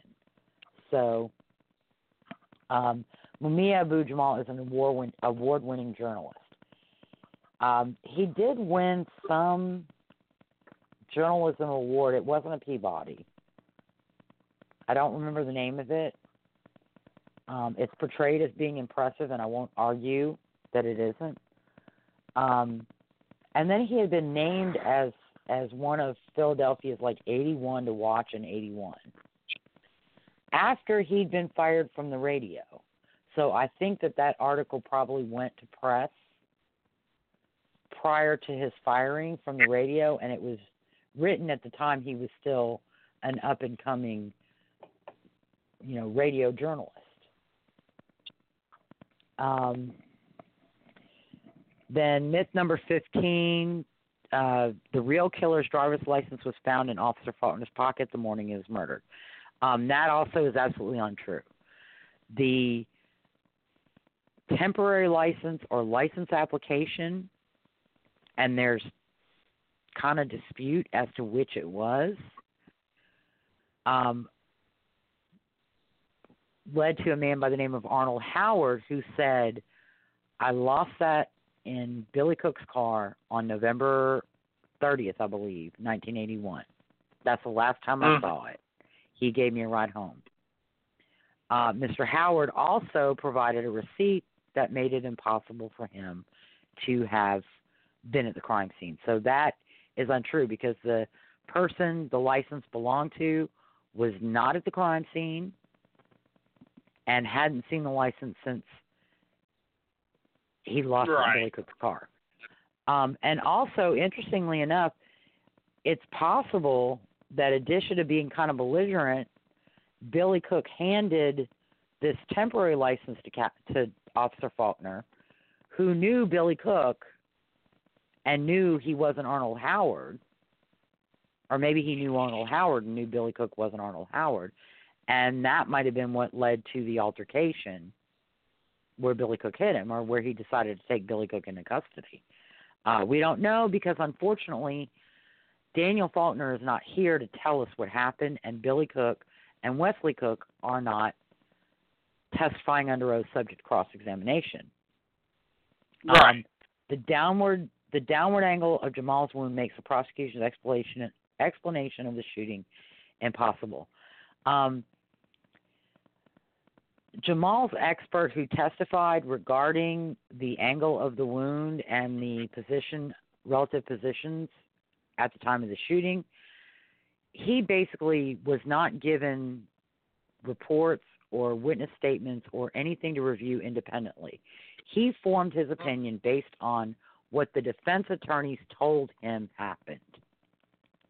Right. Um, I, I don't know. I, I don't know that it's even clear that the wound Jamal sustained was downward.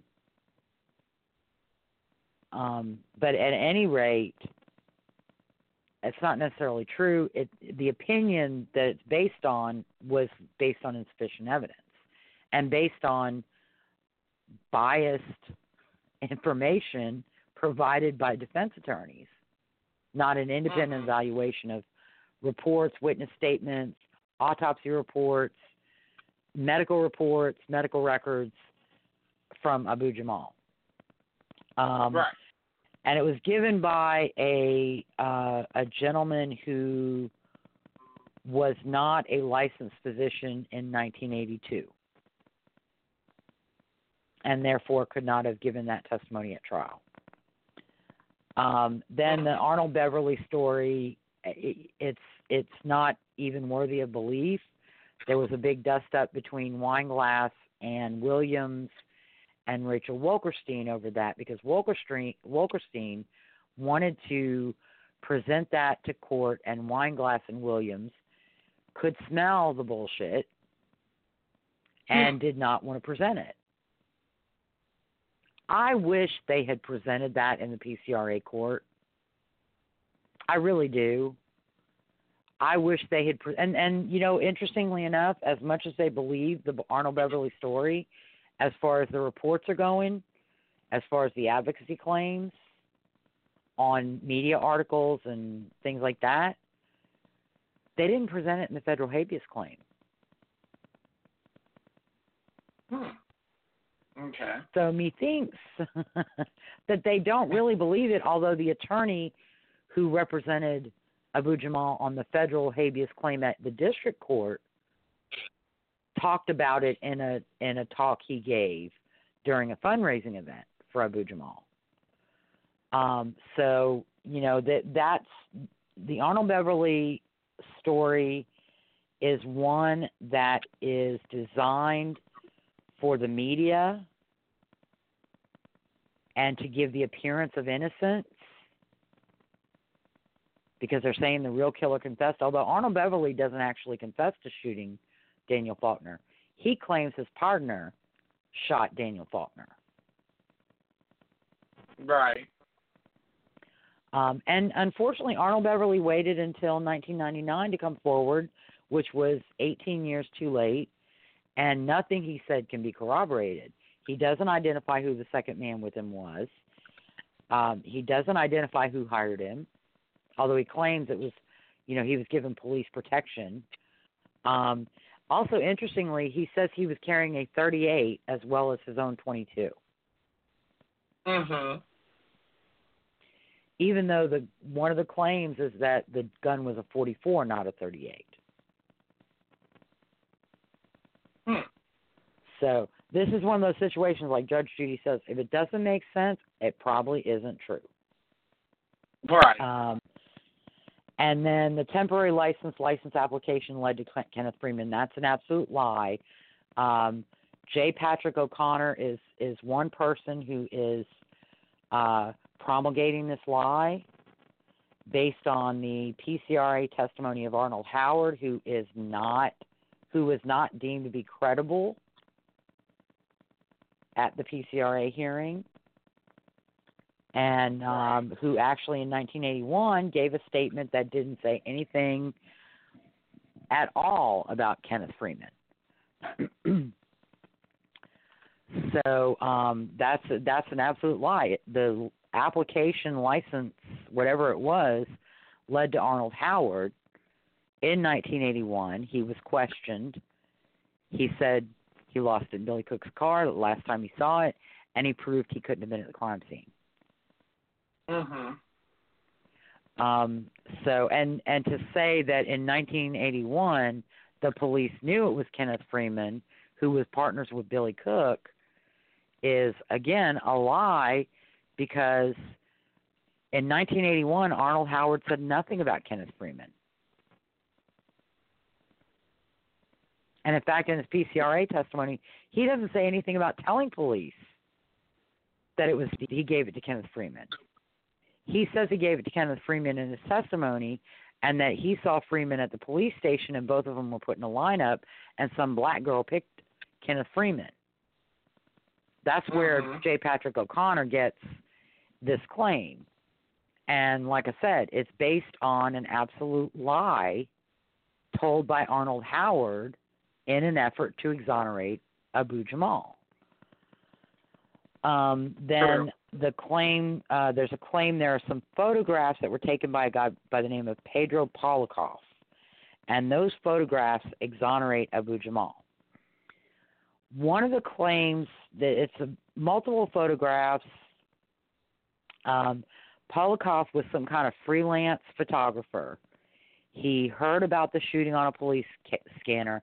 He went to the scene.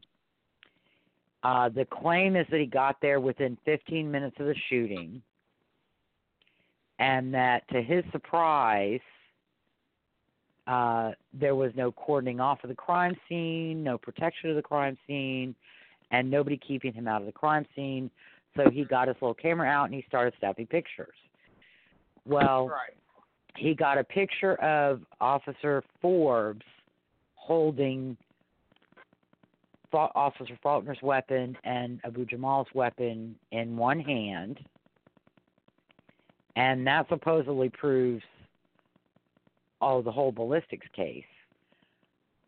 But unfortunately for Abu Jamal and Mr. Polakoff, in the motion to suppress hearing, Officer Forbes testified that he held both guns by the grips in one hand as he and Shoemaker were were securing the scene. So kind of screws up that whole blockbuster evidence because Officer Shoemaker, uh, Officer Forbes testified about it in 1982. Right. So that picture is no blockbuster.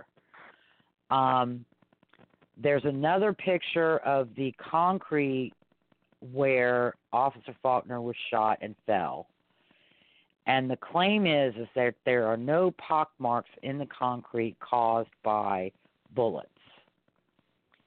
Interestingly, in order to prove this claim about that photograph, um, Dave Lindorff, who's a journalist in Philadelphia, and Linn Washington, I believe, set up an experiment. They put a concrete slab and they put a wooden frame around it.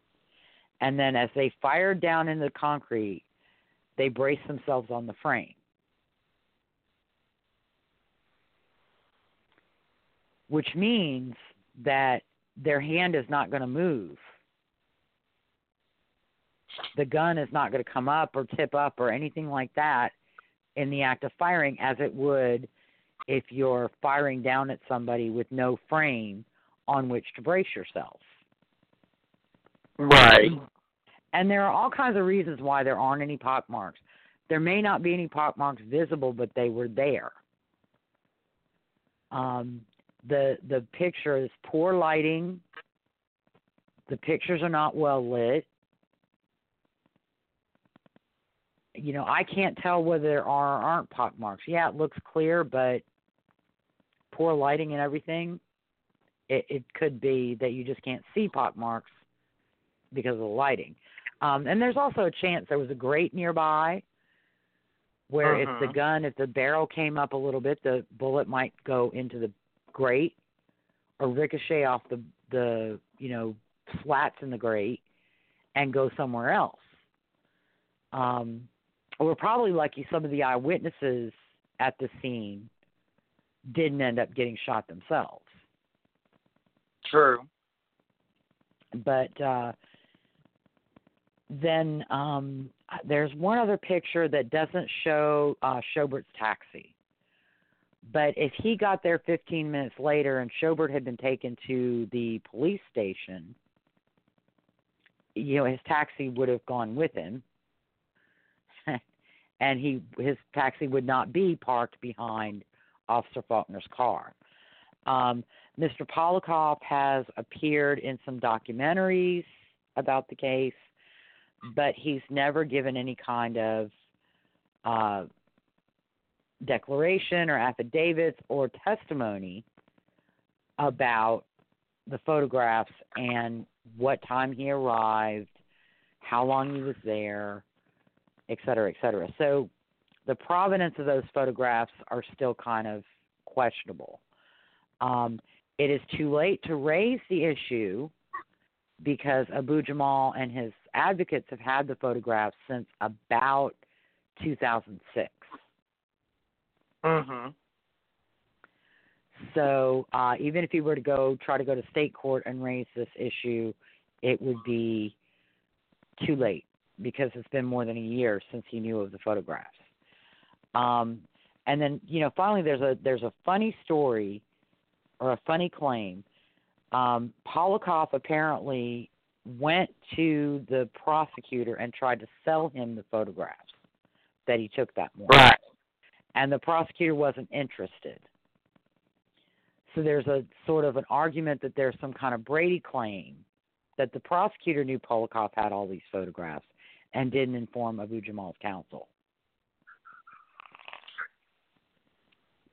But I find that to be kind of nonsensical because police and prosecutors are not going to necessarily use photographs from a person who tries to sell the photographs to them. Right. If you have photographs and you think they're relevant and you want to give them to the police or the prosecutors, that's okay. That's good. It's probably helpful in some cases. And that's another thing I want to talk to uh, Commander Guerin about. Gernon about is, you know, it, would you buy photographs? Hmm. Um, and and Polakoff apparently was never able to sell them to any any publication, and so he sat on them for twenty five years, and then Mhm. suddenly realized Abu Jamal wasn't as guilty as he thought he was, and so he gave them to Abu Abu Jamal's advocates. Um, and then uh, the next one is that the state and federal courts have consistently ignored precedent to rule against Abu Jamal. Well, anybody who actually reads the state and federal court opinions would know that that is not the case. Because where they go against precedent, they explain why they're going against precedent. One of the examples that's used is uh, an improper argument made by uh, Prosecutor McGill in a, another case that resulted in a death sentence being vacated and the person being sentenced resentenced to life in prison. But the state Supreme Court examined that closing argument as well as the closing argument in Abu Jamal's case and found in the first closing argument, yeah, he made improper statements. They weren't a commentary on the evidence, they weren't in response to the defense summation, and therefore he violated that defendant's, you know, rights and due process. But in Abu Jamal in Abu Jamal's case, the complained of statements were made entirely in the response to Anthony Jackson's summation. And I think that's another thing. It's an all or nothing thing for them. If one case has this result, then Abu Jamal's case should have the same result. And that's not how it works. If the cases are identical facts and identical law, yes, the result will be the same. But if you can distinguish the prior case or facts from the prior case, then no, the results are not going to be the same. Well, yeah. Um, so uh, you know again and and I know I've read Patrick O'Connor's book on Kevin Cooper and I'm reading the the book on uh, Abu Jamal and I've watched several videos and you know O'Connor talks about a lot of things this happened this way and this happened that way but none of it is from his own firsthand knowledge.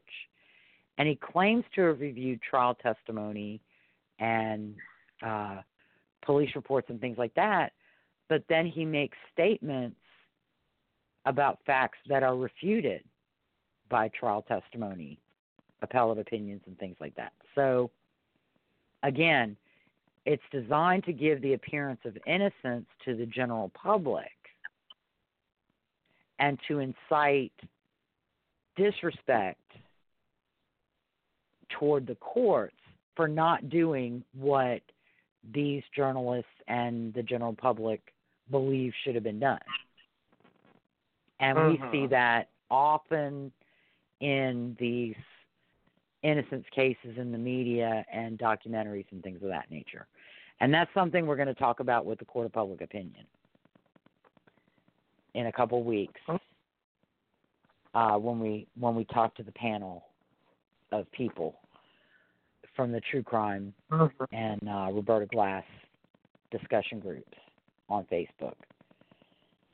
And then finally, myth number 21 is uh, 15 of the 35 officers who collected evidence at the crime scene were later indicted for corruption, extortion, and tampering with evidence. Um, this is another overly inflated claim meant to make it sound like something was fishy in Philadelphia on December 9th, 1981. But um, I can only corroborate a single police person, police, he was an inspector, Al Giordano, who was charged, pled guilty, and lost his job as a result of extortion, corruption, charge charges, and that was Alphonse Giordano.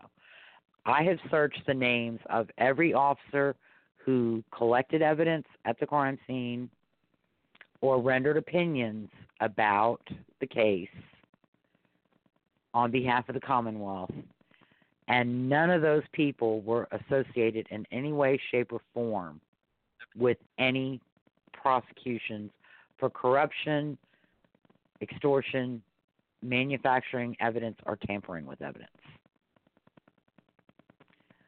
There were not 35 officers collecting evidence. Mhm. Um, there were probably 35 officers involved among taking witness statements, especially in the first days after. Um, there were officers involved in apprehending and uh, taking Abu Jamal to the hospital and things of that nature. But again, 15 of them were not charged as Abu Jamal's advocates, particularly Johanna Fernandez claim and Patrick O'Connor claim. Right. Um, Al Giordano was the only one. He was not the head of the investigation. He did not play a major role in the investigation. He had one contact with Abu Jamal in the wagon where Abu Jamal made an admission to him. He testified about that at the preliminary hearing, and after that point, he did not testify at the trial. Um, I believe Mhm. the reason he didn't testify at the trial was not that he was under investigation at the time, but that there was a, a question as to whether or not the statement against could be used against Abu Jamal because he hadn't been Mirandized at the time it was made. Right. So, more likely than not, the prosecutor elected not to use it because of the the issue on the motion to suppress. Although the judge Hmm. had found that it was a like a spontaneous admission, um, it's still possible that Judge Sabo at trial would say, "Well, he should have, you know, read him his Miranda rights before he started asking him questions under the circumstances.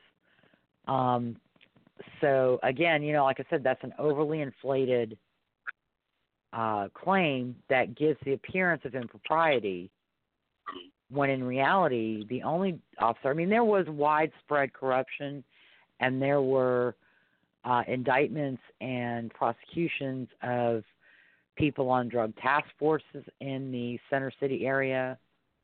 Uh, but that was a totally different squad and it had nothing to do with daniel faulkner's investigation or the investigation Right. of daniel faulkner's murder. And none of the officers named in that case had anything to do with daniel faulkner's case either testimony at trial or peripheral investigations. Um, so again, that's just an overinflated an overinflated claim Right. and absolutely untrue. so because Al Giordano was not the head of the investigation, he was an inspector. As an inspector, when he got the call or when he heard the call over the radio of an officer down, he was required by his job as an inspector to go to the scene.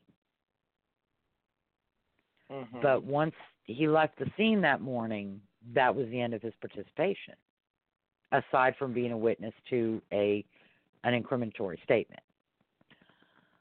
Um, so that that's the end of the myths for now. I'm sure in a year or two I will have found a dozen more. Not probably. but this is a this is a lot like this is one of the first cases before West Memphis Three that I was involved in researching.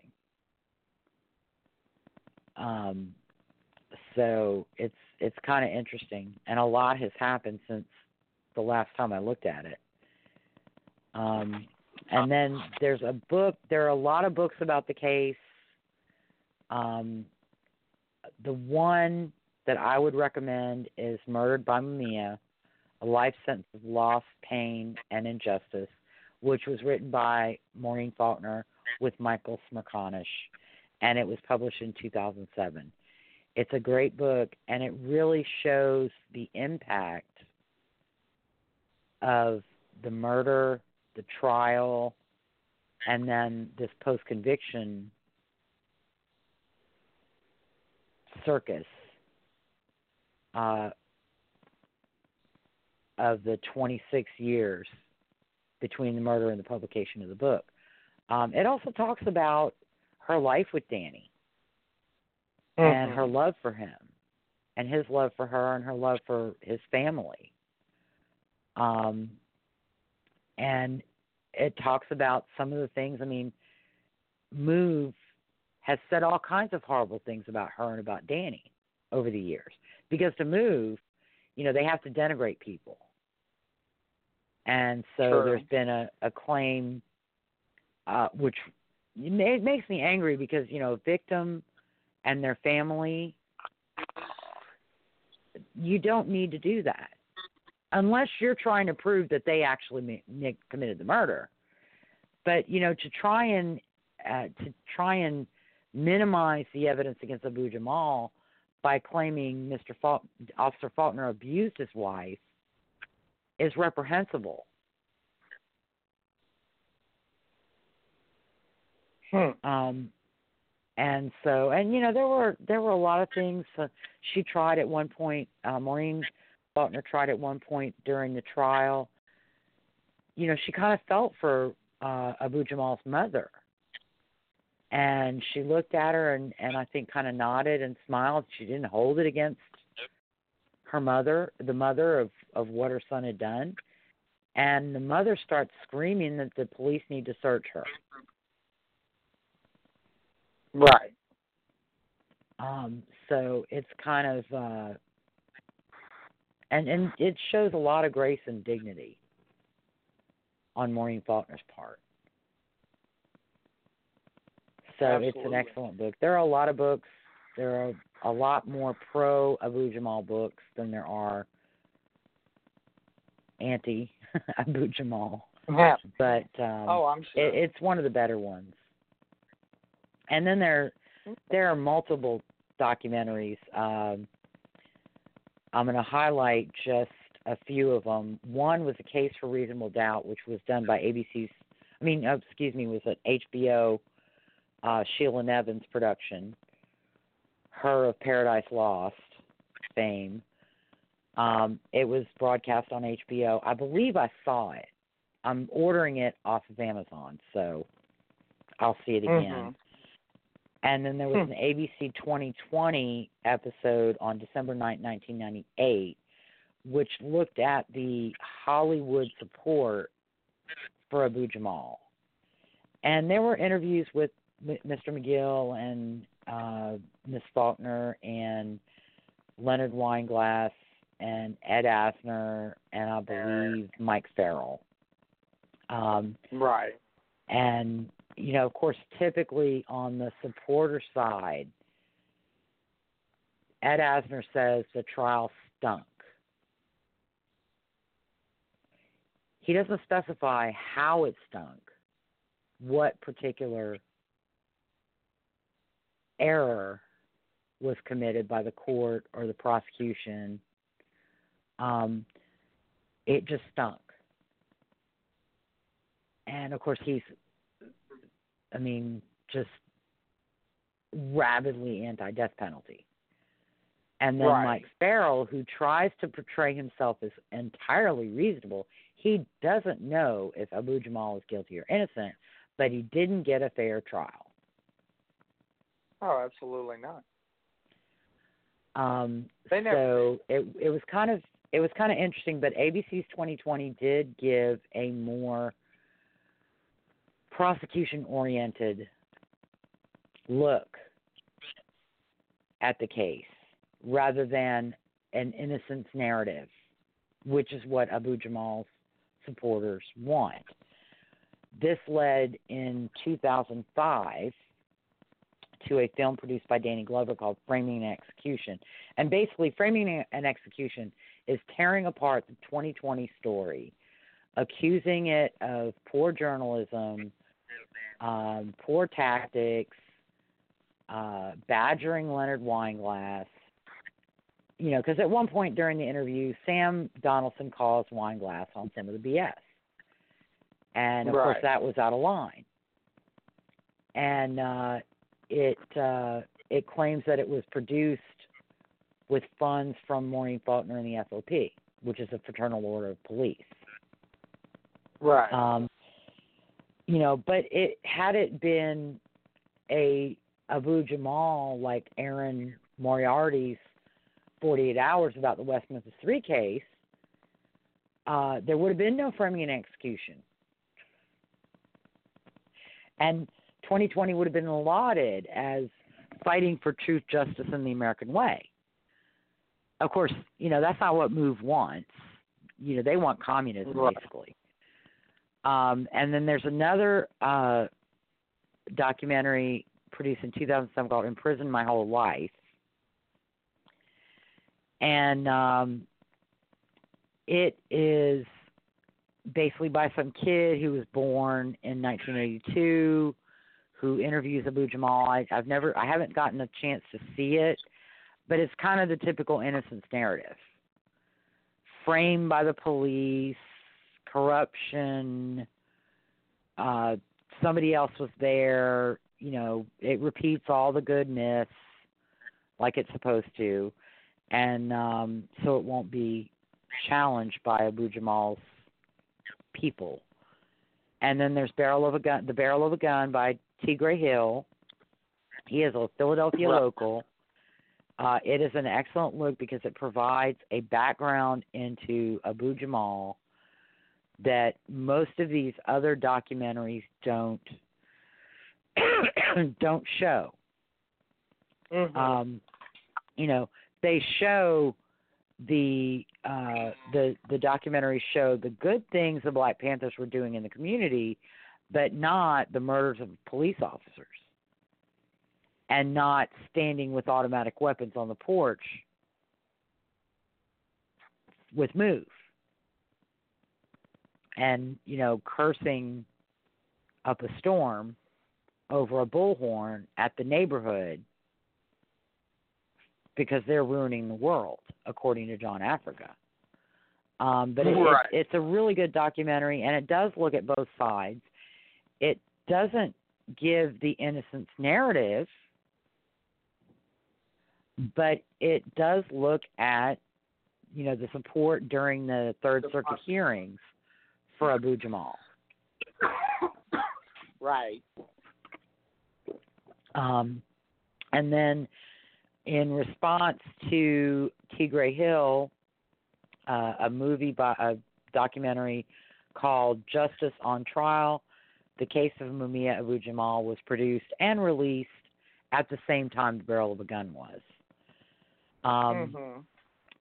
it is the typical propaganda uh you know abu jamal portraying himself as peaceful doing good things in the community speaking for those who can't speak for themselves and you know the license leading to kenny freeman and kenny freeman was in the car and you know all those Right. things uh unfair trial and the judge was mean and um and then finally manufacturing guilt was produced in 2013 um, you can see justice on trials available on vimeo which is on internet manufacturing guilt and Framing an Execution are both actually available on youtube Okay. as is the 2020 episode.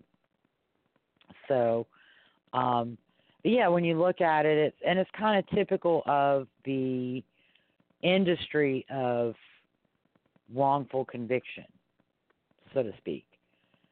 Um, you have one, two, three, four, five, six, seven films, seven documentaries.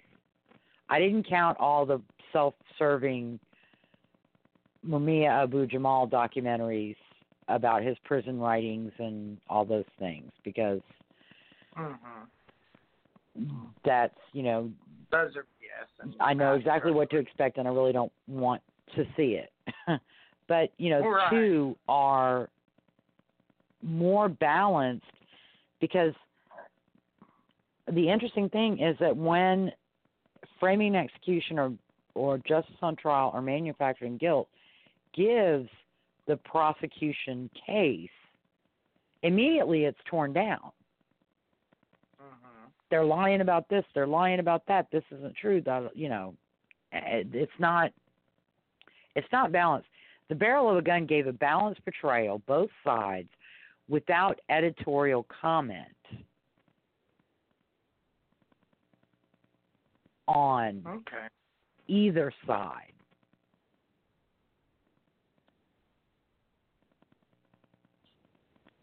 and you know Hmm. again final thoughts you still there michael Yeah, I'm still here. Can you hear me? I mean, you know, this is this is a pretty simple case. It was solved in 1981. Um, the person who shot Daniel Faulkner was shot and was found at the scene, gun next to him, a few feet from Daniel Faulkner's dead body on Locust Street in Philadelphia, Center City. It's you know it, it's that simple. Um, and the case against Abu Jamal, as much as he wants to complain, Anthony Jackson challenged it as best he could, but the evidence was just too overwhelming. And he tried to distract as much as he could. Uh, but there was just no there was no distracting. Yeah. from the full truth. So yeah, that's um, unfortunate. I will I will keep an eye on on what the Pennsylvania Supreme Court does. Um, Okay. They may again. There's a slim possibility that the judge may have been overstepping his bounds um, in saying that Abu Jamal could re-argue his appeal of his PCRA claims. And really, what should have been done was that that claim should have been presented to the Supreme Court to evaluate Castille's bias or lack thereof and Mhm. determine whether or not it would want to rehear uh, anything. But we'll have to see how they how they rule on it. Um, I downloaded a docket last week, and uh, there's no briefing schedule or anything in place right now.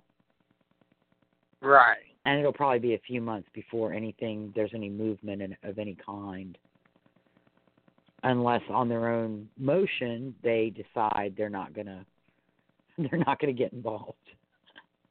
Right.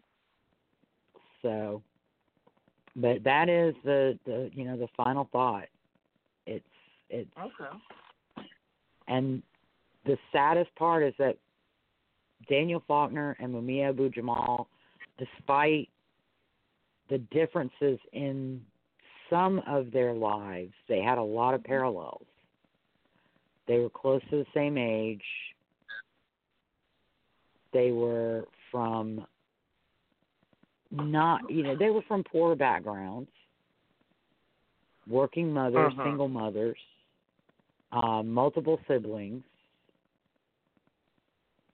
and you know, large families, and um, right. I, you know, like I said, I, I think as much as he didn't like cops, I think if he met Daniel Faulkner and sat down and talked to him and could be objective, he might have actually come to like Faulkner. Well, and that's the thing too. I don't think any of these people know how to be objective. Any people like Mr. Abu Jamal who come in with just their mind made up and absolutely refuse Yeah. to listen to any, uh, any reason. Exactly. You're correct. You're correct. So, Hmm. all right. Well, we're we're half an hour into our archive time. Yes, we are. This is this So- may have set a record the longest we've gone.